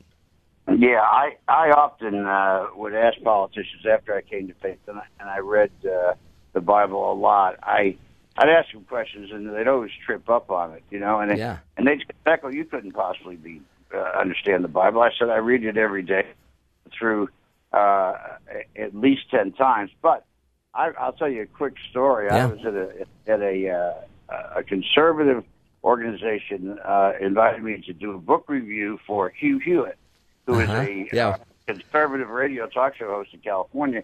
And Hugh uh, was saying that the reason that the country was going to become all red, all Republican, was, among other things, that the Democrats didn't believe in God. And he said, you know, I am a literal interpreter of the Bible, says Hugh. And then he said, and so is my friend down here in the front, a Catholic priest named Bill. And I stopped him right there and I said, all right, let me ask you all a question. If, you, if you're a literal interpreter of the Bible, Bill, you literally interpret the Bible? Yes, okay. I said, well, then answer me this one question. On whose church did Christ build his, his uh, or on what did Christ build his church? Because the Catholics believe is on this rock of Saint Peter, mm-hmm. and the Protestants believe it's the rocks that are out there among all believers. So uh, they, it was a moment where they both froze, and they were shocked that I knew. Like, how does Bill know this? That's funny, yeah, Bob. Exactly. Yeah. So I, uh, uh, you know, I, I do um, I do a lot of work with alcoholics and addicts, and, and I, I really don't like them very much. I must have been like them. I hope, hope I wasn't. But, I, uh, you know, I keep trying to tell them that I can't force faith on you, but I certainly can tell you my own experience, strength, and hope. And that experience kept me alive. Hmm. And uh, and I'm here because God wants me to be here to deal with you. And uh Uh, I do, you know, I talk about my addictions on T V, and I get hundreds and thousands of letters from people who have problems. Yeah. And, you know, out there, out there, there are thousands of alcoholics and addicts who are desperate to get well. And uh, I'm hopeful, and one of the reasons I said those things on T V was, one, I figured that the conservatives would out me anyway, so I didn't think about my history. But secondly, I wanted to see if people could get some help from it, and a lot did. So that was that was very helpful. And well, it seems like the more you talk, Bob, the more lives you're helping, because there there isn't a really great, you know, comeback story of of somebody that's that's had such a hard life and still made it work. I mean, especially in the political world, we need more stories like yours. Well, I think that's that's really the point. I think that the message is not about politics. It's really not about T V. It's very much about uh, overcoming adversity. Uh, in my case, alcohol and and, uh, and cocaine, and and finding your way back, uh, and finding uh, the comfort of God, and uh, that that will fill the hole that the alcohol and drugs filled before. And it is joyous, happy, and free is what you become. Yeah. I, I I want people to know that, and there is hope. And, are, are there and I, I, are there many believers, Bob, in in press, in the media? Um, that just uh, that just can't come out and say it, but they believe it? Well, there are some. There are not many, to be honest with you. I, I, uh, I'm always a little leery about people bringing religion and faith yeah. into politics anyway. I, you know, uh, it, Jesus said, uh, give on to Caesar what is Caesar's. And, and, and, and I don't I don't think that, you know, this world we live in, this very fallen world, uh, to bring and evoke, invoke the uh, uh, faith, is a reason to elect somebody is just absolutely ridiculous. Mm.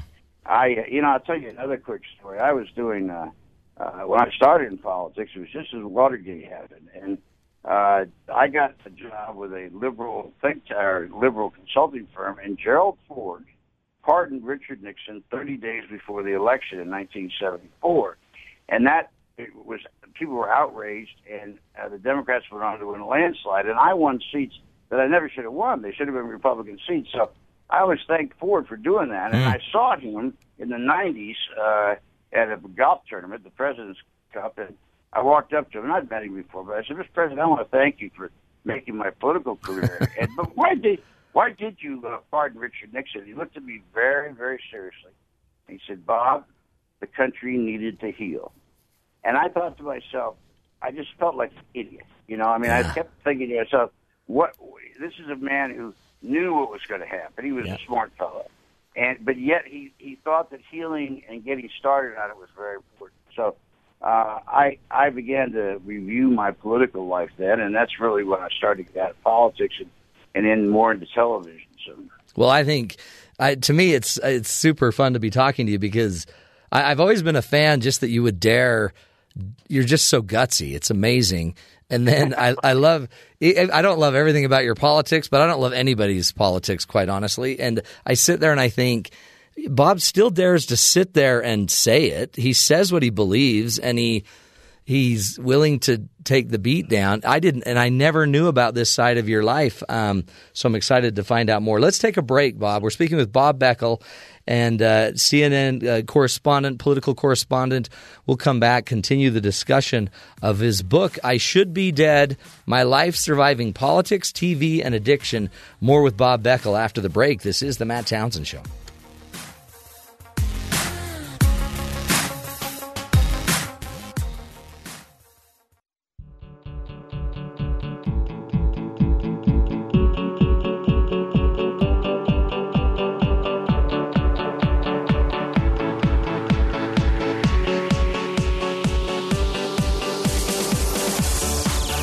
Welcome back, everybody, to The Matt Townsend Show.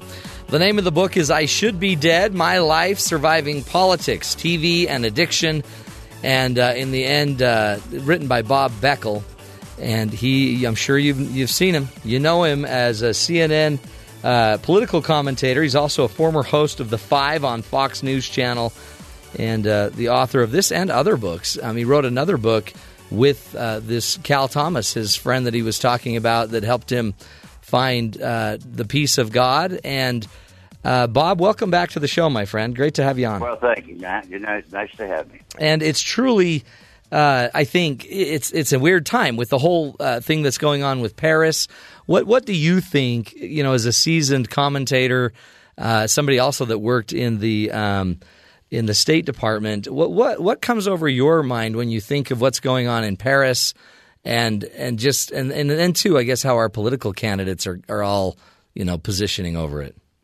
Well, I'm I, I'm a little uh, uh, upset that uh, most of our political candidates avoid uh, the Islamic radical movement because they don't want to accuse of being Islamophobia. Mm-hmm. When I was on T V, I took them on all the time. You know, they they have seventy-five thousand uh, student visas are issued to Muslims every year, and two years ago, uh, fifteen thousand of them never showed up at the school they were supposed to go to, mm. and they've never been found. Now, I'm not suggesting they're all out there getting ready to bomb, but uh, it is, and I'd suggested we take a two-week or two-year sabbatical and find these people and then start it up again. Well, you'd have thought, I, you know, attacked. I, I mean, I just got it from every direction, and uh, I, I just don't understand why it is that if our Western culture is something that is uh, corroding the uh, Islamic culture.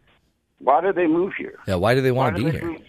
Why would they want to be here? Why would they want to go to Western Europe as much as they do? Uh, and I think it's pretty simple. There is a radical element of Islam, which, by the way, moderates, to the extent there are many, are not willing to denounce, which always got me very upset. Uh, and They are back to their caliphate. You know, back when, when their greatest reach was they reached Spain, most of all of Europe. And I think they want to reconstruct that again. And then they want to come after the United States because they think that we're uh, uh, the great Satan. Uh, in fact, I was over in, in uh, Iraq, Iran, rather, the, uh, just three days before Khomeini came back. Who oh, wow. Was the radical head of the uh, cleric of, of uh, Iran. Right. And I had taken a congressional delegation over there, and we were in the International Hotel, Intercontinental, and there must have been four hundred thousand people below our windows yelling, "Death to America." Ooh. So I turned to the military aide, and I said, uh, boys, I think it's time we just load up and leave. Yeah. We did. Uh, and it, it's, uh, it, look, it, it's a cultural clash of major proportions. There are people there that want to see Israel wiped out, and they want to see the United States wiped out, and they have to be dealt with. I mean, it's difficult for my liberal friends give me trouble with this all the time, but I, my point is, if all the worst are over there in one area, maybe now's the time to do it. Mm-hmm. Uh, and also, I'm, I'm very leery about you know continuing to build mosques in this country until we have at least uh, an obvious uh, group of Muslims who are opposed to what these people are doing. Yeah, and, and being vocal. Wanting to do that. Yeah, to be vocal, and I think they're afraid. Yeah, or they they agree with them. I mean, that's one of the, the, the two options as far as I can tell. So, well, what do you uh, do? You sense that there is there a politician, is there a candidate on either side of the aisle that that talks straight about any of this?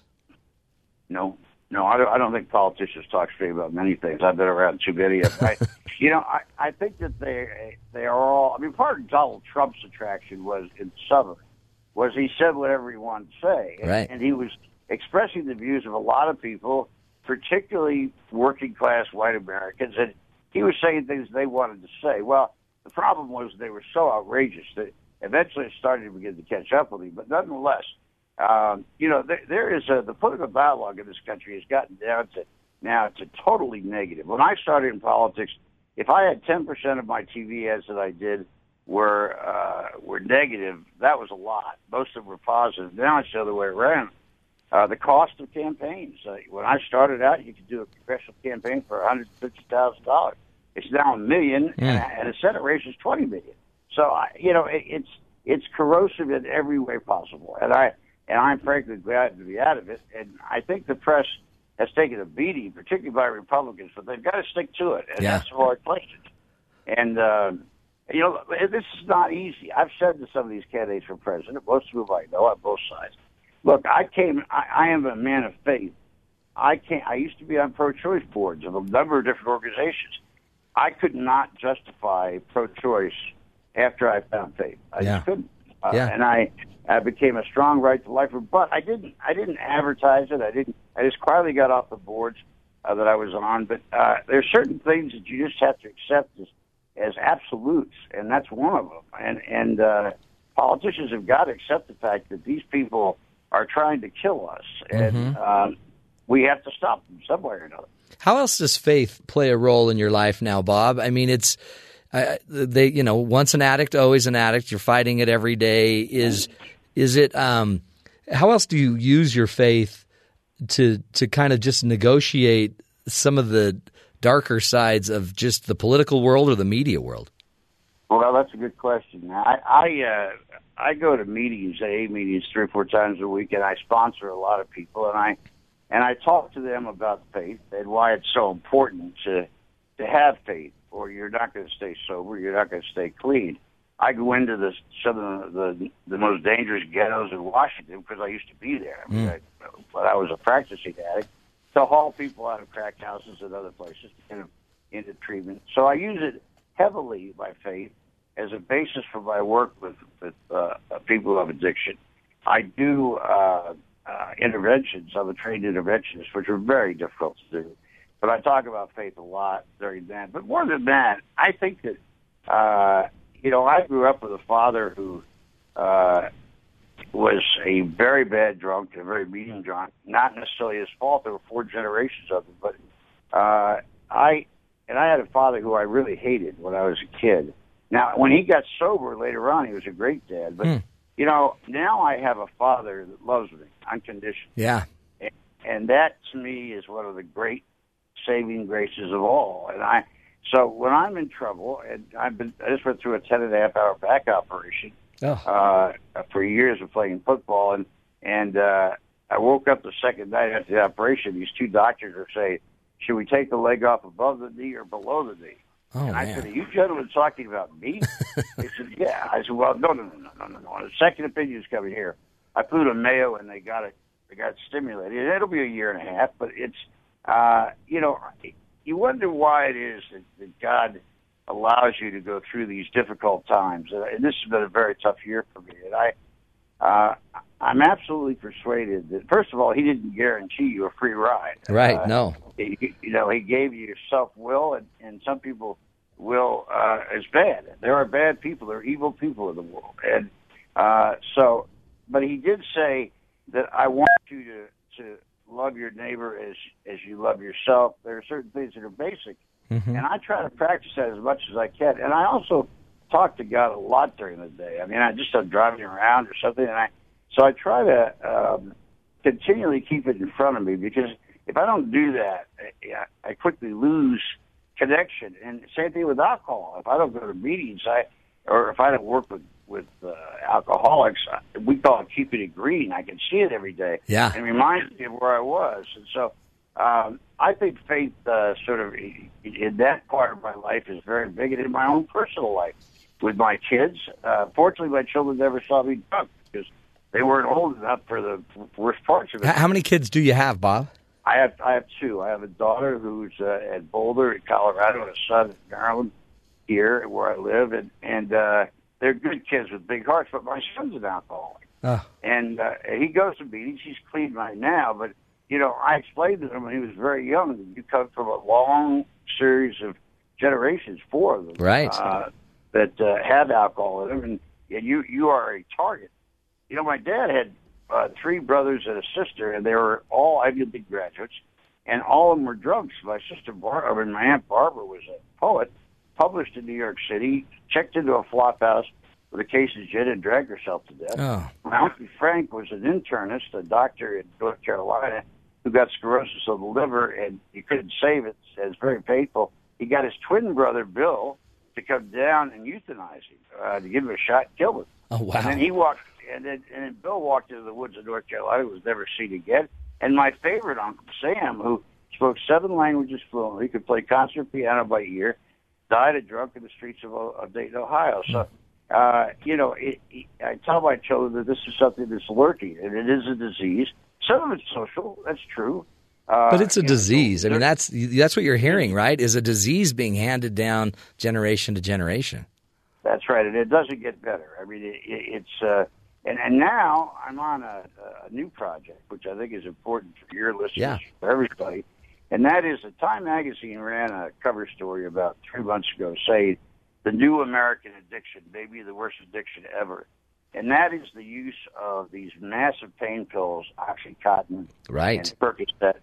And people get hooked on those things very easily. Yeah. And then once they can't afford to pay for them or doctors won't prescribe them, street prices are fifty bucks a pill. So they turn to heroin. There's a heroin epidemic in America. You know, heroin used to be a ghetto drug, and now it's everywhere. And right. uh, all this you can trace back. You know, last year there were more people who died of overdoses from uh, prescription uh, pain pills uh, than did in car accidents. Uh, and now it's the children that we're, we're focusing on. We started a program in Southern California called Pain-Free Kids. And uh, the, the, doc, the, the Doctor Preskoff, who's the head of it, uh, is a firm believer that most pain in children, chronic pain, when they get to be in their teens, is not pain from something in the body, but rather from early childhood trauma. Sure. And it, can, it manifests itself in pain. And so we're trying, and now the F D A, the Food and Drug Administration, in their wisdom, decided to approve Oxycontin for children eleven to seventeen. Oh, man. Yeah, so here we and, go. And we, we've just got to deal with this because it, it's it, we are breeding a nation of addicts. And I don't blame the doctors. I mean, I think they, somebody in front of them complaining of pain, and they, you know, they treat them as best they can. But I, I uh, I just uh, am so frightened about it. Yeah, it seems like the, it seems like the more uh, you know, the more socially acceptable addiction, because you're not yeah. you're not doing heroin at first, you're not doing meth or crack, you're doing prescription drugs, but it's because you know my leg, I had a bad leg, and da da da. All the next thing we know, we're addicted, and the next thing we know, we're on heroin. It's it's a big. It's a big issue, isn't it? In fact, we need to have you back eventually on that topic, Bob, because... Yeah, I think we really need to talk about this, Matt. It's very important. It's going around.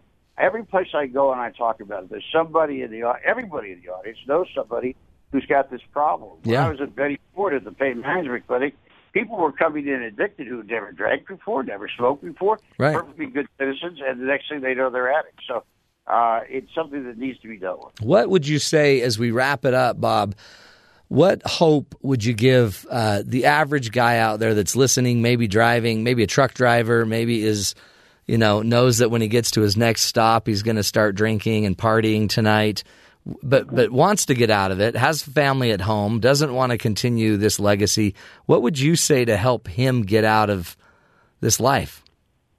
Well, if you're if you're an active alcoholic or an addict, you've said to yourself a hundred times, I'm sick and tired of being sick and tired the next day.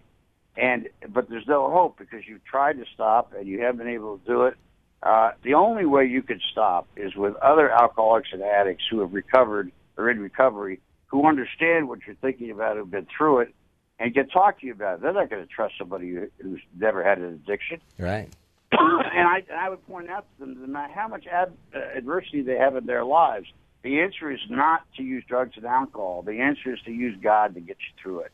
And and they, they may rebel at that at first, but in time, if I could have the time to spare, share my experience, strength, and hope with people, and I do that a lot, Uh, I see people and I see progress. It's little, but it's there. And, and I and you could, if I could do it, if Bob Beckel could do it, going through what I did, mm-hmm. uh, uh, and if I could still be alive, then you can do it. That's great advice, Bob Beckel. We appreciate you. Uh, God bless you. Keep up the great, uh, healthy recovery of that back too. Thank you very much, Matt. Excellent. Thank you. Thank God you. Bless you. Thank you. T- take care, Bob Beckel. The book is "I Should Be Dead: My Life." Uh, uh, serving, hold on, my life surviving politics, T V, and addiction. It's interesting. All of them could be addictive, right? Politics, T V, and your addictions. Great story. Great story. Comeback story, too, folks. Everybody, um, everybody has got some hope out there. What a cool thing when he finally found God and actually said, you know, now I know I've got a healthy father that loves me. Um, pretty powerful option. We'll take a break, my friends. Come back. Wrap up the second hour of the Matt Townsend Show. Stick with us. We'll be right back.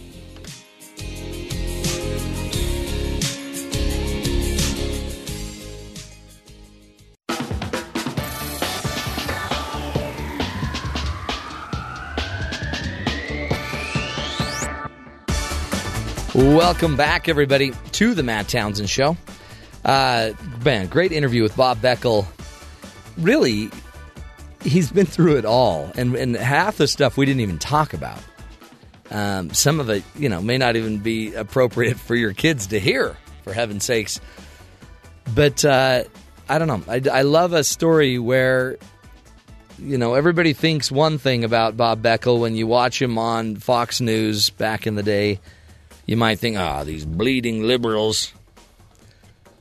But yeah, you got to be careful of being too quick to judge, right? Because in the end, we may not have a clue what somebody is really like until we get deeper, deeper into uh, who they truly are. So anyway, Bob Beckel. And an amazing story, too, in, in he brought up in the addiction. We do need to watch out for these prescription drugs. More and more people are are using them thinking, you know, it's a kinder, gentler type of addiction, but it's not, because it will eventually lead you, like you said, onto heroin and onto other drugs that uh, in the end will also, you know, take their toll. So think about it. Um, when you when you get into your own, uh, you know, your own life, your own addictions, your own problems with, uh, you know, your career, be careful. We got we all have to watch out for the. the the problems that can come around.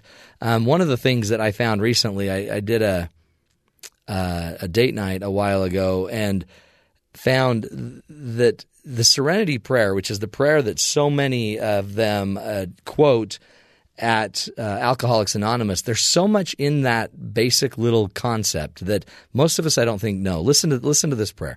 God, grant me the serenity to accept the things I cannot change, the courage to change the things I can, and the wisdom to know the difference. You know, we've all heard that part of the Serenity Prayer. But have you heard this part? This is the prayer as it continues. Living one day at a time.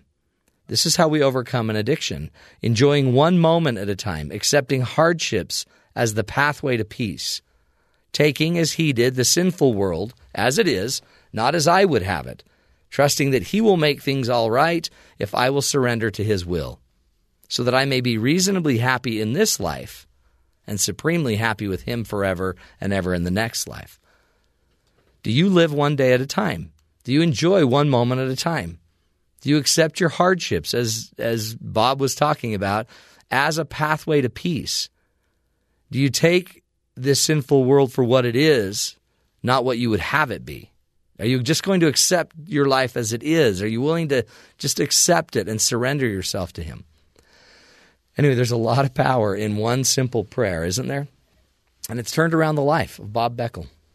Who would have thunk it? Cool. Remember, we're trying to show you the good in the world. It comes in all shapes, sizes. It comes in all affiliations. It's everywhere. And uh, man, if we could all just accept things that we can't change and find the peace in the things that we can't change, man, life would be totally different. We'll take a break. Hour number two right there, complete. We'll be back next hour. More ideas to help you uh, live in this crazy world. Stick with us. This is The Matt Townsend Show.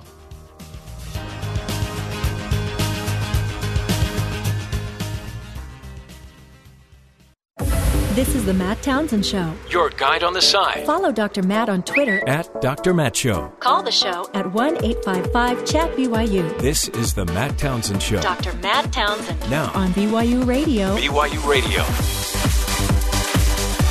Good morning, everybody. Top of the morning to you. Welcome to The Matt Townsend Show. Doctor Matt here, your life coach, your guide on the side, doing what we can to uh, help you, you know, make it through this crazy thing we call life. And uh, where else to start? We got to start with Paris. It's it's the news. Uh, one hundred twenty-nine people dead because of the attacks uh, all over Paris. nineteen nationalities. Oh, really? That's nineteen what, different nationalities. That's what Paris is reporting, yeah. Ah, and it's it's changing things, right? I mean, it's one thing to worry about ISIS. It's another thing to have your hometown bombed again. Well, this is the third incident in in France. Yeah, in a year. And the uh, the incident on that tr- on the train that was just a few months back, where the yeah, uh, that's the right. guys from Sacramento tackled the guy. Apparently, the guy that sh- he he walked in with, you know, several uh, had a, like a machine gun or yeah. something, some handguns. He came from this town in, in Brussels. Yeah. Where they're looking for other people who were involved. Brussels is exporting a problem now. Yes. All of Europe is going to be looking toward Brussels. But this also gets into a bunch of different areas, the Syrian refugee crisis, thousands, hundreds of thousands of people crossing borders into Europe, many, many, many going to Germany. The Germans have got to be terrified because – what is this going to start hitting Germany? But Germany hasn't been participating, I guess, apparently in the bombing. But no, but they, I mean, they're talking about, you know, stepping up the vetting process of right. thousands of people that show up at your doorstep and want to get in.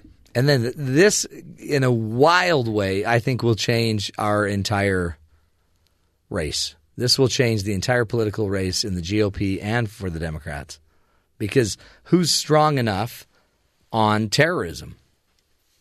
According to our last uh, last hour's guest, Bob Beckel, a political commentator for C N N, none of them are. I mean, how do you how do you stop this? I mean, Trump would say you close the borders. Or build a wall. Or, or build a wall. France is closing their borders, or they would like to close their borders. And uh, boy, it's a lot harder than I think we make it look, right? It's not something that you can just... You know, there's not a quick answer for it. But this is one of the reasons why so many Americans keep thinking, you know, you got to take the fight to ISIS where they are so that uh, the spread of this ideology, um, the jihadist, you know, extremist ideology won't spread. And apparently it's worked for years, except now it's not. And is are the United States next? This could just as easily happen in the United States, right? So should we be terrified? Um, hmm. It's a horrible time to live, many say. This is a crazy time to live. We're not safe, many believe. According to our next guest, though, we'll have uh, Kim Giles in uh, studio with us in just a few moments. We're going to be talking with her about an article she wrote that things in the world aren't as bad as you may think. And we're going to go through a bunch of different statistics that show, honestly, you're probably safer today than ever. And yet hearing the news over and over about Paris might make you not feel so safe. So Kim Giles uh, will be with us. She'll be uh, kind of guiding us through how to how to think through uh, this life and, and having a healthier life. Also, um, we're going to be speaking with B Y U Sports Nation in a, a little later in the hour about the B Y U-Missouri game. Find out uh, what they think about the whole thing. So close, so close, and yet uh, that was a that was a difficult ending there. So anyway, let's go uh, to Terry. Terry, anything going on in the headlines? Any new information we need to pay attention to? A uh, twenty-three-year-old Cal State Long Beach student has been identified as the American killed by terrorists in Paris Friday night. Her name was uh, Naomi Gonzalez. She was an exchange student at Strade School of Design in France. She They had a uh, memorial vigil on campus at Cal State uh, Long Beach for her last night. Two other Americans were injured. The State Department has not yet confirmed the number of U S casualties in the attack. Heavy armed police officers descended on Brussels, a Brussels neighborhood this morning in an unsuccessful search for a person of interest who is believed to have helped carry out the Paris terror attacks on Friday. Meanwhile, authorities in France announced that they have conducted sweeping police raids around the country overnight, detaining twenty-three people. Belgium has been an area of concern because the country has supplied ISIS with more fighters as a share of population than any other European nation, forty per one million residents. Wow. Wow. So more come out of Belgium than any other country in Europe, and so that's an area of focus for the uh, the governments there. World leaders vowed Monday to boost intelligence sharing, cutting off terrorist funding, and strengthening border security in Europe as they sought to show resolve and unity following the deadly terror attacks in Paris. British Prime Minister David Cameron also announced plans to host a donor conference earlier, early next year to raise significantly new funding for to tackle the flood of refugees spilling out of Syria.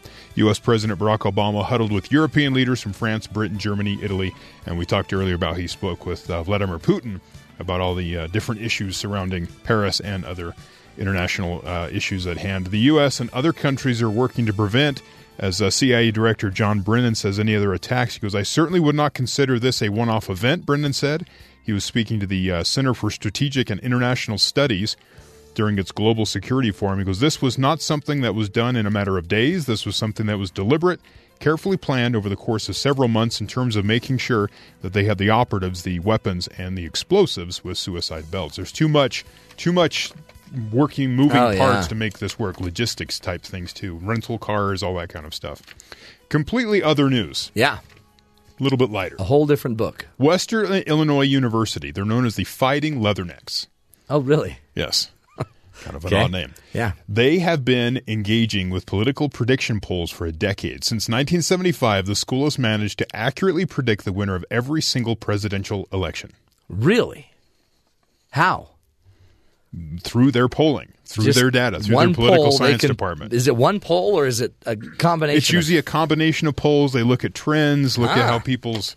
You know, people are well, shifting. It seems like the leathernecks would be worth a lot of money right now. So with the newest installment tallied in in the books, who does Western Illinois University believe will be taking the stage to declare victory November eighth yes. of twenty sixteen? Who, That's who, the question. Who, who? None other than President-elect uh-huh. Bernie Sanders. Wow. With vice presidential candidate Martin O'Malley right by his side. Wow. The students at the school have predicted that Sanders would defeat Hillary Clinton in twenty-two out of a possible twenty-six primary states. Although the school predictive system has not been one hundred percent accurate with choosing vice presidential candidates hmm. or, or and um, and also losing tickets, the school did nail Mitt Romney and Paul Ryan okay, for so twenty twelve, they got that right. so they got that right. right. For the twenty sixteen cycle, they predicted that Jeb Bush would win the Republican nomination, select Marco Rubio, Rubio to run with him. Uh, did they not know that they don't like each other I'm now? I'm not sure. Okay. It says, however, the Bush-Rubio, is ex- that ticket is expected by the Western Illinois University to get demolished by Sanders and O'Malley, who would take home four hundred four electoral votes of the necessary two seventy. Wow. So just flatten. Was this before or after the Paris attacks? Before. Yeah. That may change things. Yes. There's, see, this, they put it out. There's different factors. Yeah. But at that moment, they thought, well, it's like because the Democratic Socialist... Uh, may not bode so well post-Paris. This may be true. You know what I mean? Yeah. Just I just thought that was interesting. Interesting. Wow. They think Bernie Sanders. Interesting. Well, why do you need to vote? The leathernecks have already told you.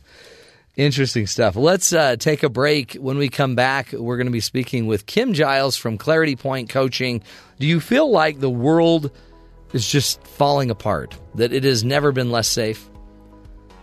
Well, we're going to be talking to the pros, see if she can get us to shift our thinking on that. Uh, maybe it's even safer than you've ever thought, but you got to be looking for it, right? We'll we'll get into that. Stick with us, folks. This is the Matt Townsend Show, helping you find the good in the world. We'll be right back with Kim Giles.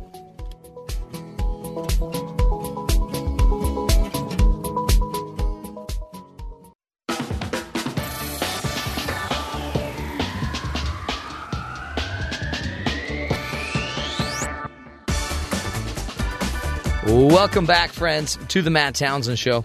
Hey, in studio with us is Kim Giles, president and founder of Clarity Point Life Coaching. She's a popular coach, author, speaker, named one of the top twenty advice gurus in the country by Good Morning America, and also, uh, you know, is a, a writer, but also gets beat up by your... I get beat up a little every Monday when my column comes out. It's, there's a lot of negativity. People are really negative lately. Have yeah, you noticed this? It, they are. And most of the people that like it don't take the time to write. No. It's the people that the, don't like that you. Don't that don't like what they do. Yeah. But one of your articles we wanted to talk about today was the things in the world aren't as bad as you think. Because everybody hears about uh, what happened in Paris. It's horrible.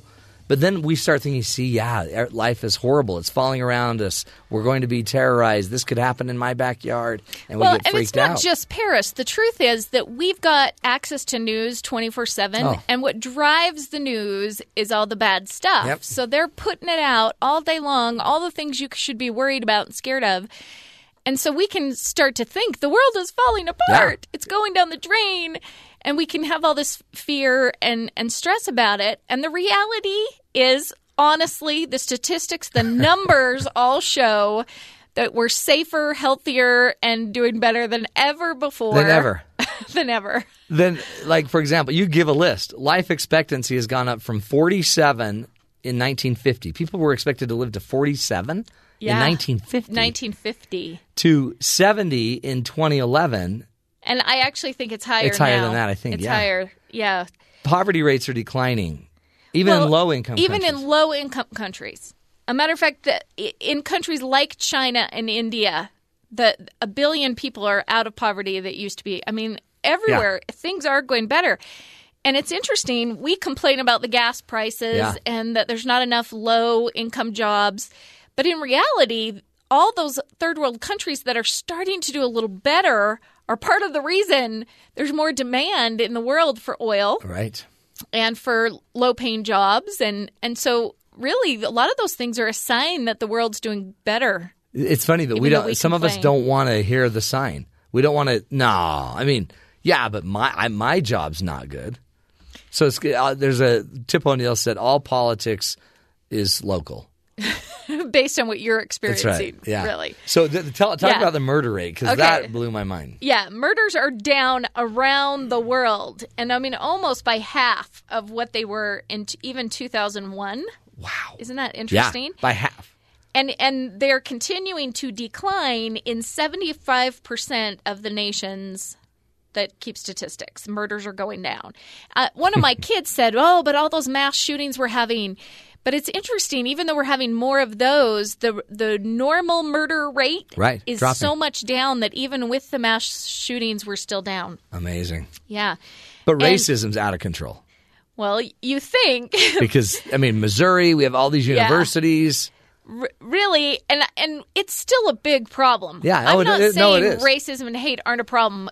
A lot of these things are still problems that we don't want to get complacent about. I'm not encouraging right. you to turn a Everybody blind eye sit and back, think everything's relax. wonderful. Racism is really real, but this is the least discriminatory era in history. Yeah. I mean, it is better than it used to be. I mean, there right? were worse eras, right? yeah. Yeah. And, and as much as we fear all these big things, you know, being shot when we're at a movie or bee stings, hitting a deer on the highway. Um, all those kinds of things are way more dangerous than Isn't a lot of the stuff crazy? that we're afraid of. Yeah, rape, sexual assault, domestic violence is actually down. And again, it's not that it's not a yeah. problem. No, you, they're just not counting it right. But I mean, what it is is, but it, there are improvements being made. It's there like are. humanity's being elevated. There, but there's still junk. There's still problems. But I, I did a little research on all the nonprofits and the amount of money that's being donated to charity and all the amazing people that are stepping forward now mm-hmm. trying to make a difference and change these things are making a difference. Yeah, it's happening. It is really happening. We we donated about three hundred thirty-three billion dollars to charity last year. Oh, my heavens. And, and that's, you know, just yeah. charitable giving. I mean, to nonprofits. So there's a lot of good people in the world that are doing good things, right. and we don't talk about them on the but news near then enough. Why does it seem so negative? Because if, especially if somebody's out there listening, they're like, er, I don't agree. Yeah, and, and, it's partly because you watch the news too much. Yeah. And their bread and butter is the bad stuff. Mm-hmm. And, and maybe it's know that. maybe it needs to be Maybe it's like you need to be negative. There's something – if it, the story of it being negative fits your storyline. Yeah, and on some level it's kind of more fun to complain about all these big, oh, yeah. terrible things. You know, people get pulled in, and we do have a negativity bias. And yeah. you and I have talked yeah. about that before. Humans need it or they, they'll die. No, they think you, they will. Because if you just had an optimism bias – you might historically back in the day, you might not see that what that lion that was coming charging you.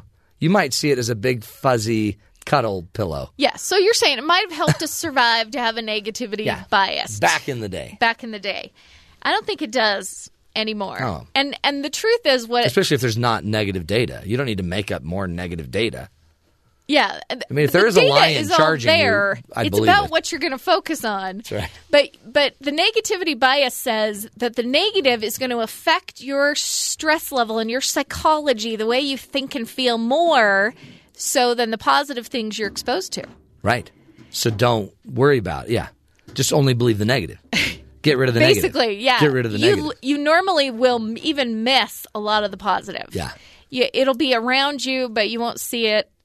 Because you're so drawn to the negative. So that's a big part of the problem. That's huge. And I love this. Um, I don't even know who this is. Michael D. Montaigne. But he said this five hundred years ago. My life has been filled with terrible misfortune, most of which never happened. That was my favorite quote of the day. Sounds delusional. It does, but this is what we do. Because of the negativity bias, we're constantly focused on all the bad stuff that could happen. That never does. So we can be living under this dark cloud day and night, even though none of it is really real. And, right. and I'm sure you've heard oh. about the actual study they did that eighty-five percent of the things we're scared of never happen. Oh, I haven't heard that. They actually did a study. They they About what you con- you're about concerned about. About what you're about. concerned, what you're worried about. eighty-five percent of them never happen. And of the fifteen percent that do, you always fare better going through them than you thought you would. Yeah. And there's really nothing worrying. So the impact is not. Would have done to what, change it. Yeah. They were going to happen anyway. It just ruins your today. Absolutely ruins your day. So you've got to decide every day really how you're going to experience what's going on. Yeah. Because if you want to be depressed and scared, boy, you, you can, can go there. But it doesn't change what you're depressed about. Probably won't even happen. And if it does, it won't impact you because you'll handle it really well. Yeah. And it won't be nearly as bad as you're afraid it will be. We are. Bottom line. Uh, that's that's one of the things I heard is that we are one of the only animals that uh, is in a state of chronic stress. You know, I actually heard something funny the other day that that's because a gazelle, if a lion starts chasing it, right, it goes yeah, into that right. stress, fight or flight, right. and it runs like crazy to get, get away, away. Get away, get away. But once it gets away, it's gone. It yeah. lets it go. It's it doesn't like, spend yeah. all day dwelling no, on like what grass. happened and talking about it on Facebook and reliving it over right. and over as you tell the story. And that's right. So it is. It's our... It's our, it's our thinking mind. capacity that's part of the problem here because we don't let stuff go. Now, what about the people that just can easily let stuff go. And then that, there's people that that stresses out. Like, how can you can just let it go? We've got a big thing going on tomorrow. And I'm like, relax. We'll I figure it out tomorrow. Yeah. What's the hurry? I love those people. Aren't they great? Yeah. But I know they stress everybody yeah. else out because they tend to live you in should be seeing it like I see it. That's right. You should be worried like I do. It's, it's, it is. It's almost contagious. If I'm worrying, I want you worried. Yes. Well, it validates me yeah. if you feel the same way I feel about it. Oh, that's messed up. Because you're stressing each other out. I mean, it makes yeah, sense. It does. If you're, if you're in – you should be stressed if you hear – if you live in uh, Paris today. That should stress you from what happened. I mean, that that's a normal stressor. Right. People died. You were at a place where they, you heard gunshots. That should be very stressful for you. It should. For the rest of us, we should maybe just feel compassion and love. But you know what? Either way, right. you've got to decide if you're going to be scared all day yeah. about this. I mean, even for those who, who were experienced this, because all of us have had times when A bad tragedy, things yeah. are actually happening to us. But is it is it happening right this moment, or are you okay in this moment? Yeah, now are you safe? Yeah. I mean, isn't even even today they're okay? Well, that's what the stress that's what the stress response was for, was to get safe. Immediately. And once in you're the safe in the moment, then your mind needs to turn to something else. So, you know, what will I do now? So we need to kind of learn to depend more on our senses than our brain to determine threat level. Yes. Because your brain will create threat level uh-huh. when there really about, isn't about, anything there. But if you go, can you see anything dangerous in this moment? Yeah. You know, what what's actually happening? See, but that's... Come to your that, senses, folks. Now you're not saying... your mind. Yeah. Yeah, because now you're saying you got to be in tune enough to know what my what the data is telling me, and instead of just convoluting and making it up. Absolutely, but that, that takes maturity, doesn't it? So I do, I do have some good stuff yeah. we can talk about today about kind of how to watch your thinking and good. Not experience as much stress and fear. Give us one, and then we'll go to break. Okay, so I call this the haunted house analogy. Okay. You know, when you're in a haunted house and things keep those, jumping out in yeah. front of you, and uh-huh. they, they might startle you or scare you for a minute, but then you remind yourself, I'm in a haunted house. Yeah, this isn't real. This this isn't really yeah. Jason. This is yeah. just a guy. It's not a real like yeah, him. It's not a real wood chipper that they're walking me towards. Yeah. So most of the things that we're experiencing stress and fear about are more illusion. I mean, you've heard the the acronym for fear, false evidence appearing real. Real, yeah. And I think I, I often have a client write down all the things that they're scared of at work, that bring up fear at work. And really, your work is just a haunted house. It really is. All these things jump up. Yeah. The, the reality of how much of it you should really experience stress over is really small. And if I can go into work almost seeing this as a haunted house and just calm down, because this really isn't that real. That's right. It's just stuff that my head wants to be afraid of. And recognize that it's not that stuff that's causing your stress. It's what you're thinking about or how you're thinking about those things that's causing the stress. Yeah. So after the break, we can talk about ways to get control of your head oh. and think ah. smarter about scary things. Oh, my heavens. Kim Giles is her name. clarity point coaching dot com. That's her game. Go to her website. Uh, and by the way, you can take her fear assessment. She has tons of uh, free tools there. You name it. It's all there, including her book, her coaching. You can get all the help you need there. Kim Giles is her name. We'll be right back. This is The Matt Townsend Show. Stick with us.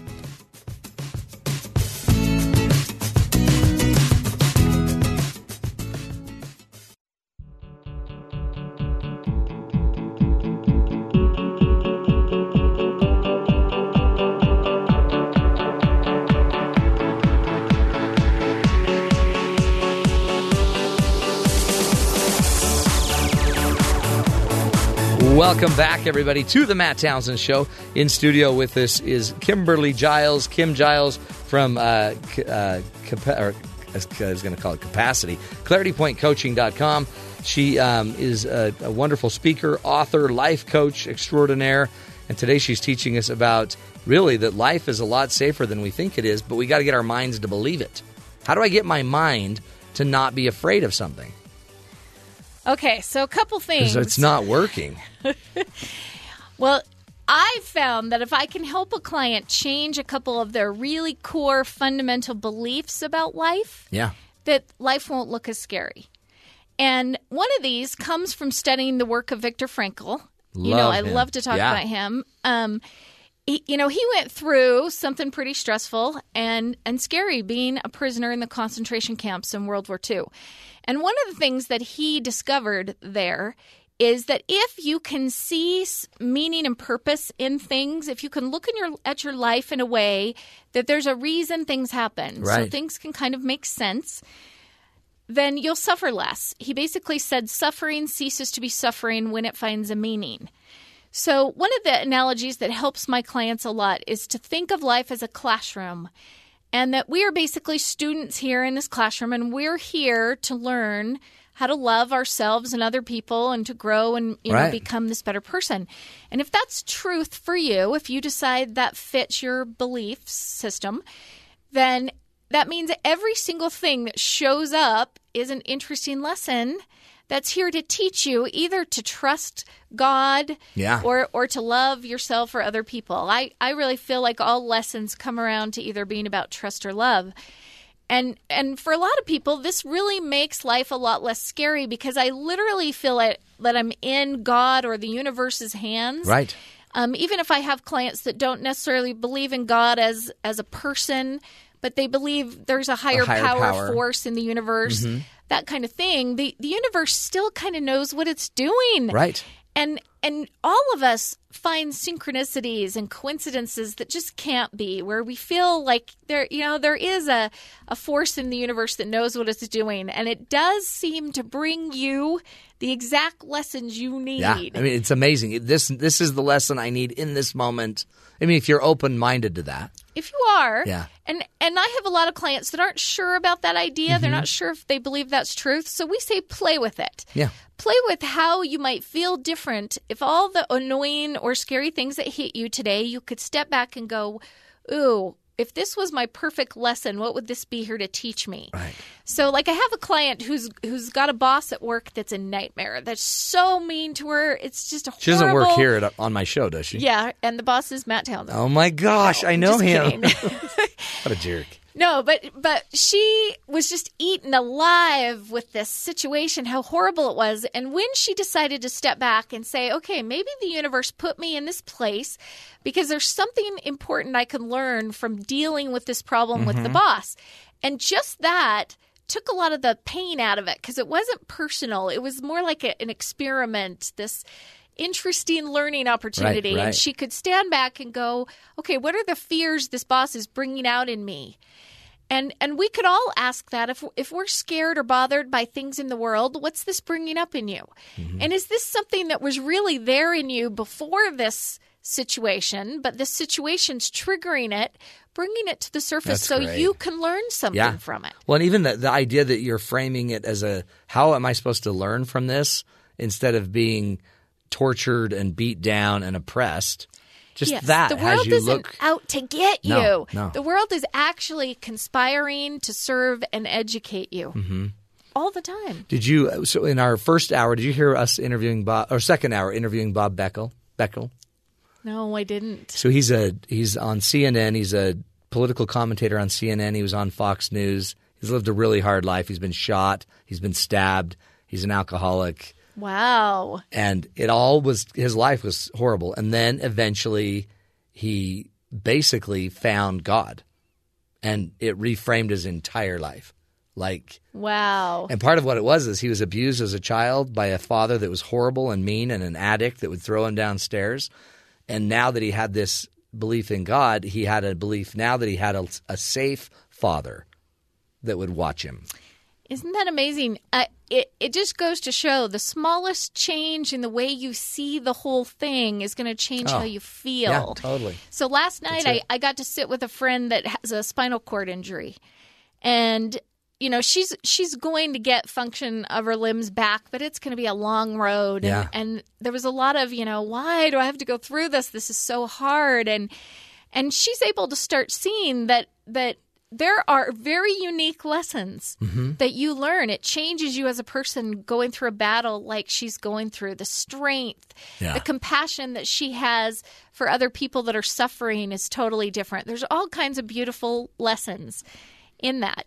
So so try to look at what's going on in your life that way. Now, let's talk about Paris for a minute. Right. Because we get things like this, and I, all my clients immediately ask the question, well, why would that be our perfect journey to have these horrible things happen? Right.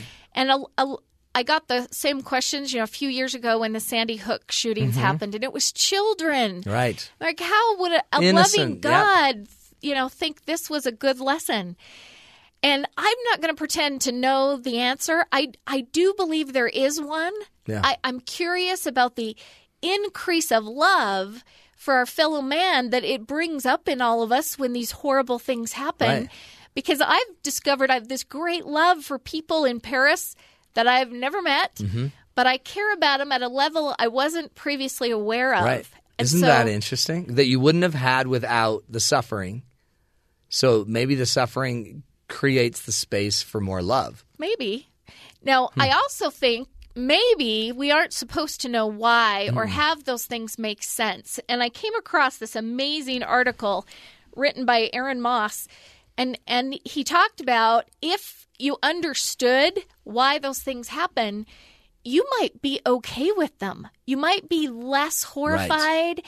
and and you might accept them a little too soon, and that's not really where we want to be. So I got to read you this, Matt. Mm-hmm. He said, worse than innocent people suffering would be watching their suffering unmoved. And that's exactly what would happen if we were to understand why innocents suffer. We would no longer be bothered, and we we would no longer feel their pain because we would understand why it's happening. When we have an explanation, the pain doesn't seem as bad, and we can tolerate the suffering. Interesting. And in these cases, we do not want to tolerate or be okay with this kind of violence and suffering, no, right? We no. should be horrified. Yeah. So I think God doesn't want you to understand it. Yeah.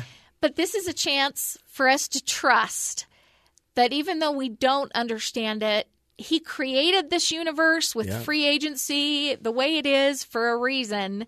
We got to just trust Him. And, and instead of asking why it happens, let's ask, what what can I do? Yeah, how can I do? How What, what can, can I, I learn do? from this? How can I How can I use this? Isn't that interesting? You need the tension, don't you? You need the tension to kind of, of motivate, yeah, you do. motivate us. Well, we see it every time. Every time there's this major kind of international catastrophe, people jump on board. But they weren't on board. Everyone was hating France and not liking really? France and the struggling with France. The love was not there until right. this happened. Isn't that crazy? So we got to just ask ourselves, anytime things look bad or scary, what can you do to make a difference? Yeah. And and maybe it's not a big thing. Maybe it's being more loving in your community, in your neighborhood, yeah. or your house. But us choosing trust and love will definitely be mm. the answer. Kimberly Giles, you nailed it. I mean, really, what else can you say? There's because you can't know, and yet not knowing, you can keep trying to know, but better to know might be just go be what you need to be. What do you need to learn?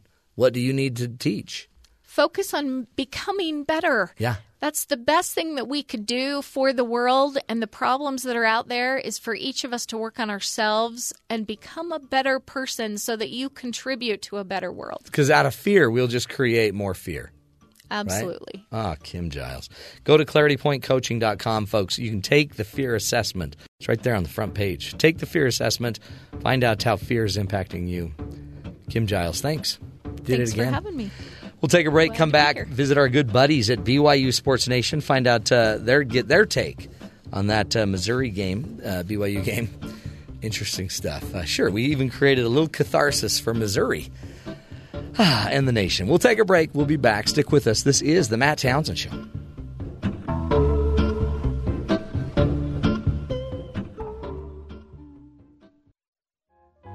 Straighten up and fly right. Cool down, Papa, don't you blow your top. The buzzer told the monkey you were choking me. Release your hold and I will set you free. The monkey looked the buzzer. Welcome right back, everybody. Said, your story is so touching, but it sounds just like mm. This is the Matt Townsend Show. We're going to shoot it down to our good buddies at B Y U Sports Nation. Spencer and Jerem. Hello, gentlemen. Hello. I love this song, by the way. Do you love this song? Yes. Do you? Is this what you listen to just on your way home? Uh, not exactly, but I am uh, a big fan of the nineteen forties big band era. Are you really? Yeah. I would never have known that. Glenn Miller, all that stuff. Holy cow. You betcha. You're changing me. I ha- I just thought you were a boy band guy. Oh, no. No, no, no, no, no, no. I am the black sheep in my family when it comes to musical talent. I had three different siblings. That's right. You had one scene with Barry Manilow. Scholarships for singing. Yeah, I just was the dummy that chose to talk about sports. But ruggedly good looking. Ruggedly? With a ripped six pack. Well, I won't confirm or deny that. I've seen the video footage from you at the beach. Wait, there's, there's on video T M Z. Footage of me at the it's beach? Incredible. Yeah, I hope to be interviewed by T M Z one day. That's when I will feel like I made, felt like I made it. Do you know what? I think it's probably going to happen sooner than you think. You might not be. It may not be T M Z. It T N Z. May. I mean, it competitor. May not be. Sorry, T N Z. It may. It, it may. Who it's going to be? It's probably going to be. Um, I don't know. C I A. We do want to start the B Y U T S A. Sports Nation T M Z. Oh, I think you should. Don't you? That think? Will not be approved by the brass. I promise you right now. I think it'd be fantastic. Who's dating who on campus? That would be great. He's super hilarious. Because you are, you know who's dating. You find out the stories, but you're not you're not bringing them up. You got to let that, uh, there's some truth to that. Word has it, Jerem and Matt, that this certain athlete left an apartment building at twelve oh one a.m. And that uh, is an honor code violation. Yeah, you could break all the honor code stuff. Oh, that's horrible. Horrible. He was turned away in the testing center line. He had a two-day growth of beard. Not good. This hey, place is so awesome, yet so weird. Hey, guys, did you guys watch a game this weekend? Several games, watched in fact, four or five football games. Do you, B Y U games. What, do you want to say anything about the B Y U-Missouri game? We will for five hours this week. Oh, missed that, opportunity. Yeah, that was. I mean, it was nice. It was nice of B Y U to help Missouri heal. You know, that was the one thing my wife said to me. She's like, mostly I'm just really upset, but. Like, the only thing that kind of makes this okay is I feel happy for that football coach because he has cancer. Isn't that, I mean, really, that's a great story. So we should just yield a win because of that? No, they didn't just yield a win no. to make Gary Pinkel feel good. I'm just saying. It's a slippery slope. It's a slippery slope. Ugh. You know, yeah, you guys are sad. Yeah. I shouldn't have brought it up. There, there are, you know, four, four players I kind of point to that uh, didn't go B Y U's way that really turned the game. B Y U...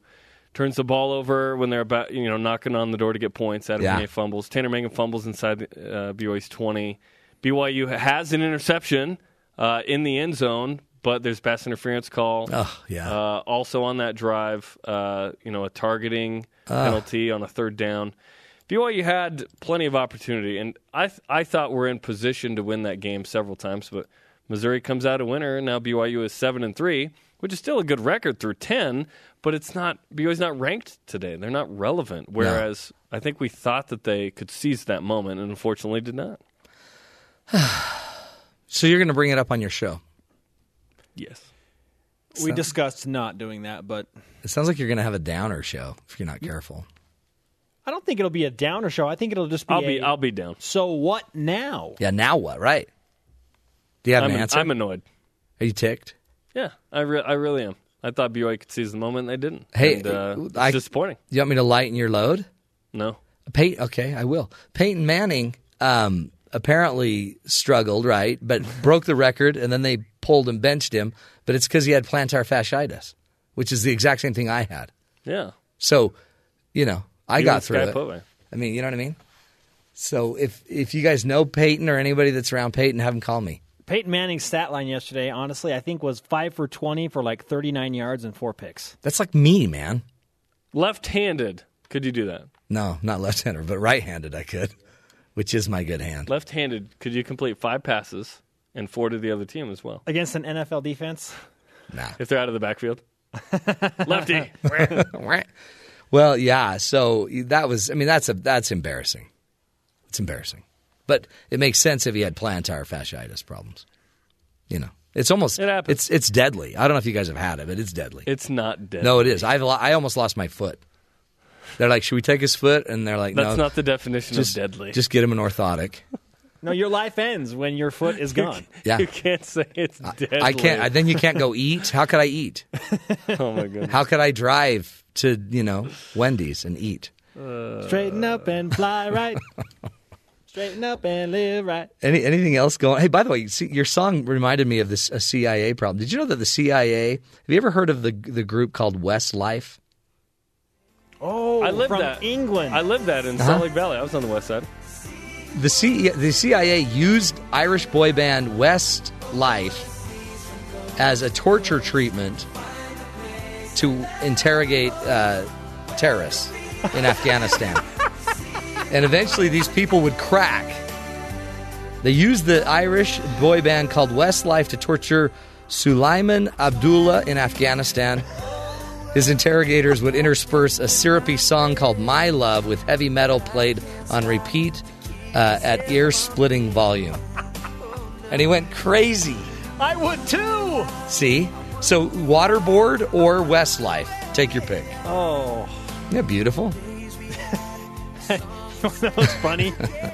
We own this C D. You do? No, you don't. We do. No, you don't. Yes. Do you really? Yes. My wife and I own this compact disc. Did you know that it was used to, wow. like, waterboarding? No, but it's probably been fifteen years since I've heard it. You need to pull it out, man, and use it more. It's oh. a, it's an, it's a brilliant technique. You deprive them of sleep, you expose them to high heats, you put them in a coffin-shaped box, and then you play a boy band. Oh. It's great stuff. Oh, my goodness. Isn't that great? See, this is the information you won't get on B Y U Sports Nation.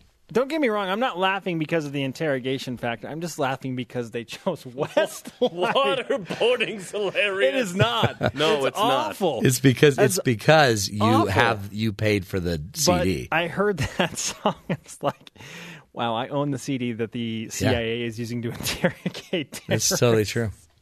I mean, oh, well, you guys, I think you're going to have a great show today. Anything else going to be on the show? I can't think of anything but Jack Bauer using Westlife to find out things. I love Jack Bauer. B Y U men's basketball is playing tonight huh. at one forty-five a.m. Eastern time. So wow. is it tonight or is it tomorrow morning? Why so Where late? They're playing. It's part of the E S P N tip-off marathon. So you can listen to that on B Y U radio tonight. Well, wouldn't we be asleep? Or this morning. I'm, I'll be up watching. It's on E S P N two as well. Yep. Okay. But I had to get a B Y U radio plug because that is... That's great.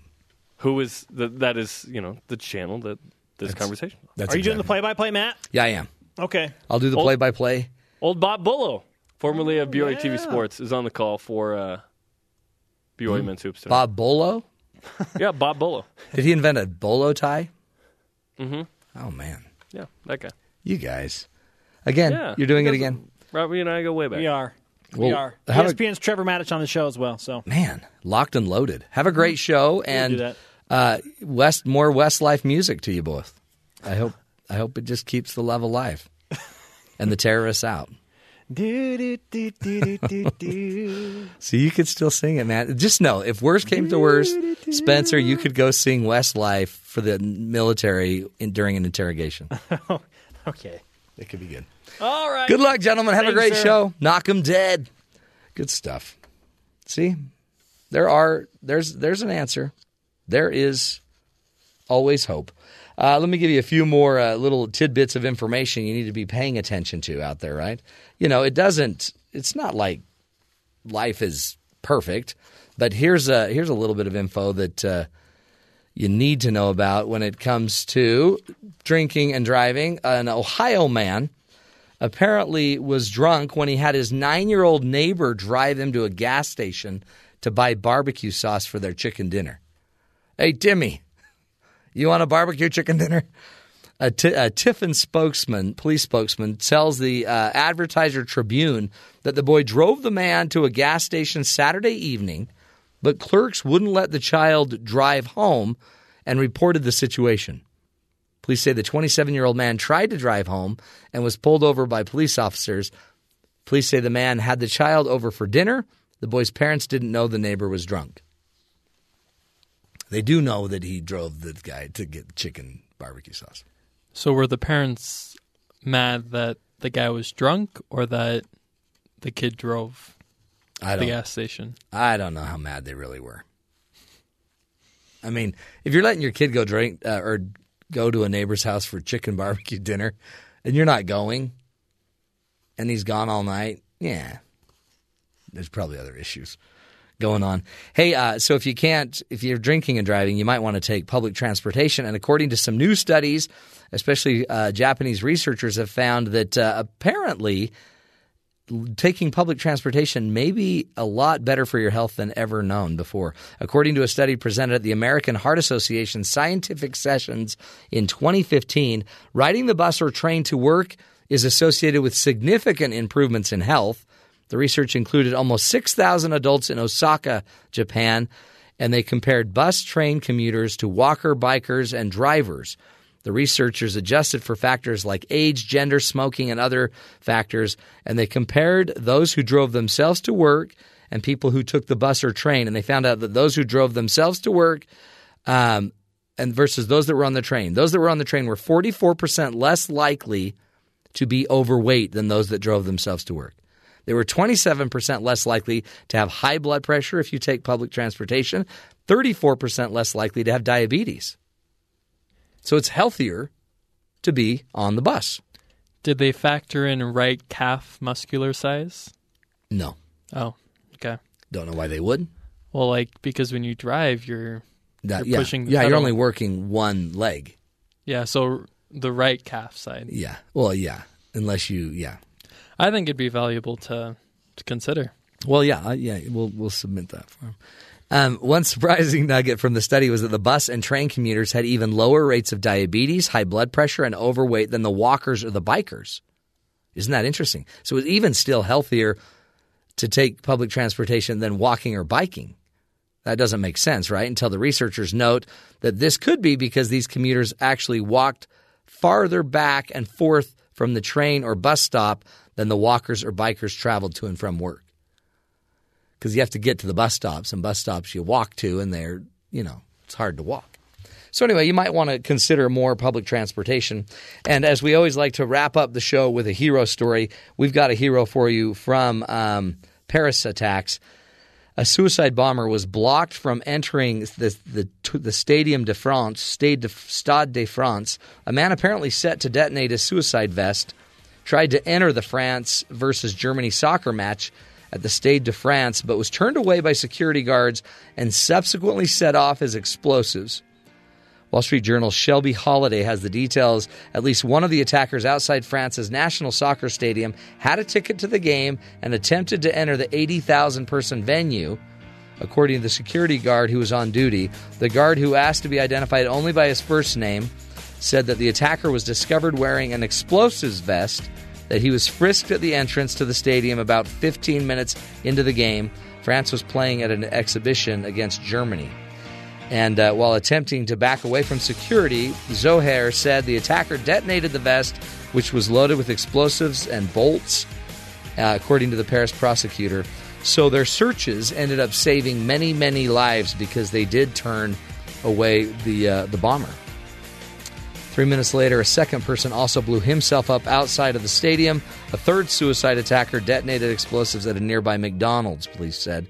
One civilian died in the attacks, police said. So when you have to go through those searches, folks, and you're rolling your eyes and you can't believe they're slowing down your process, just think back that it does save lives. It truly does. So let's uh, let's be appreciative of those heroes that are out there on the front lines trying to protect all of us.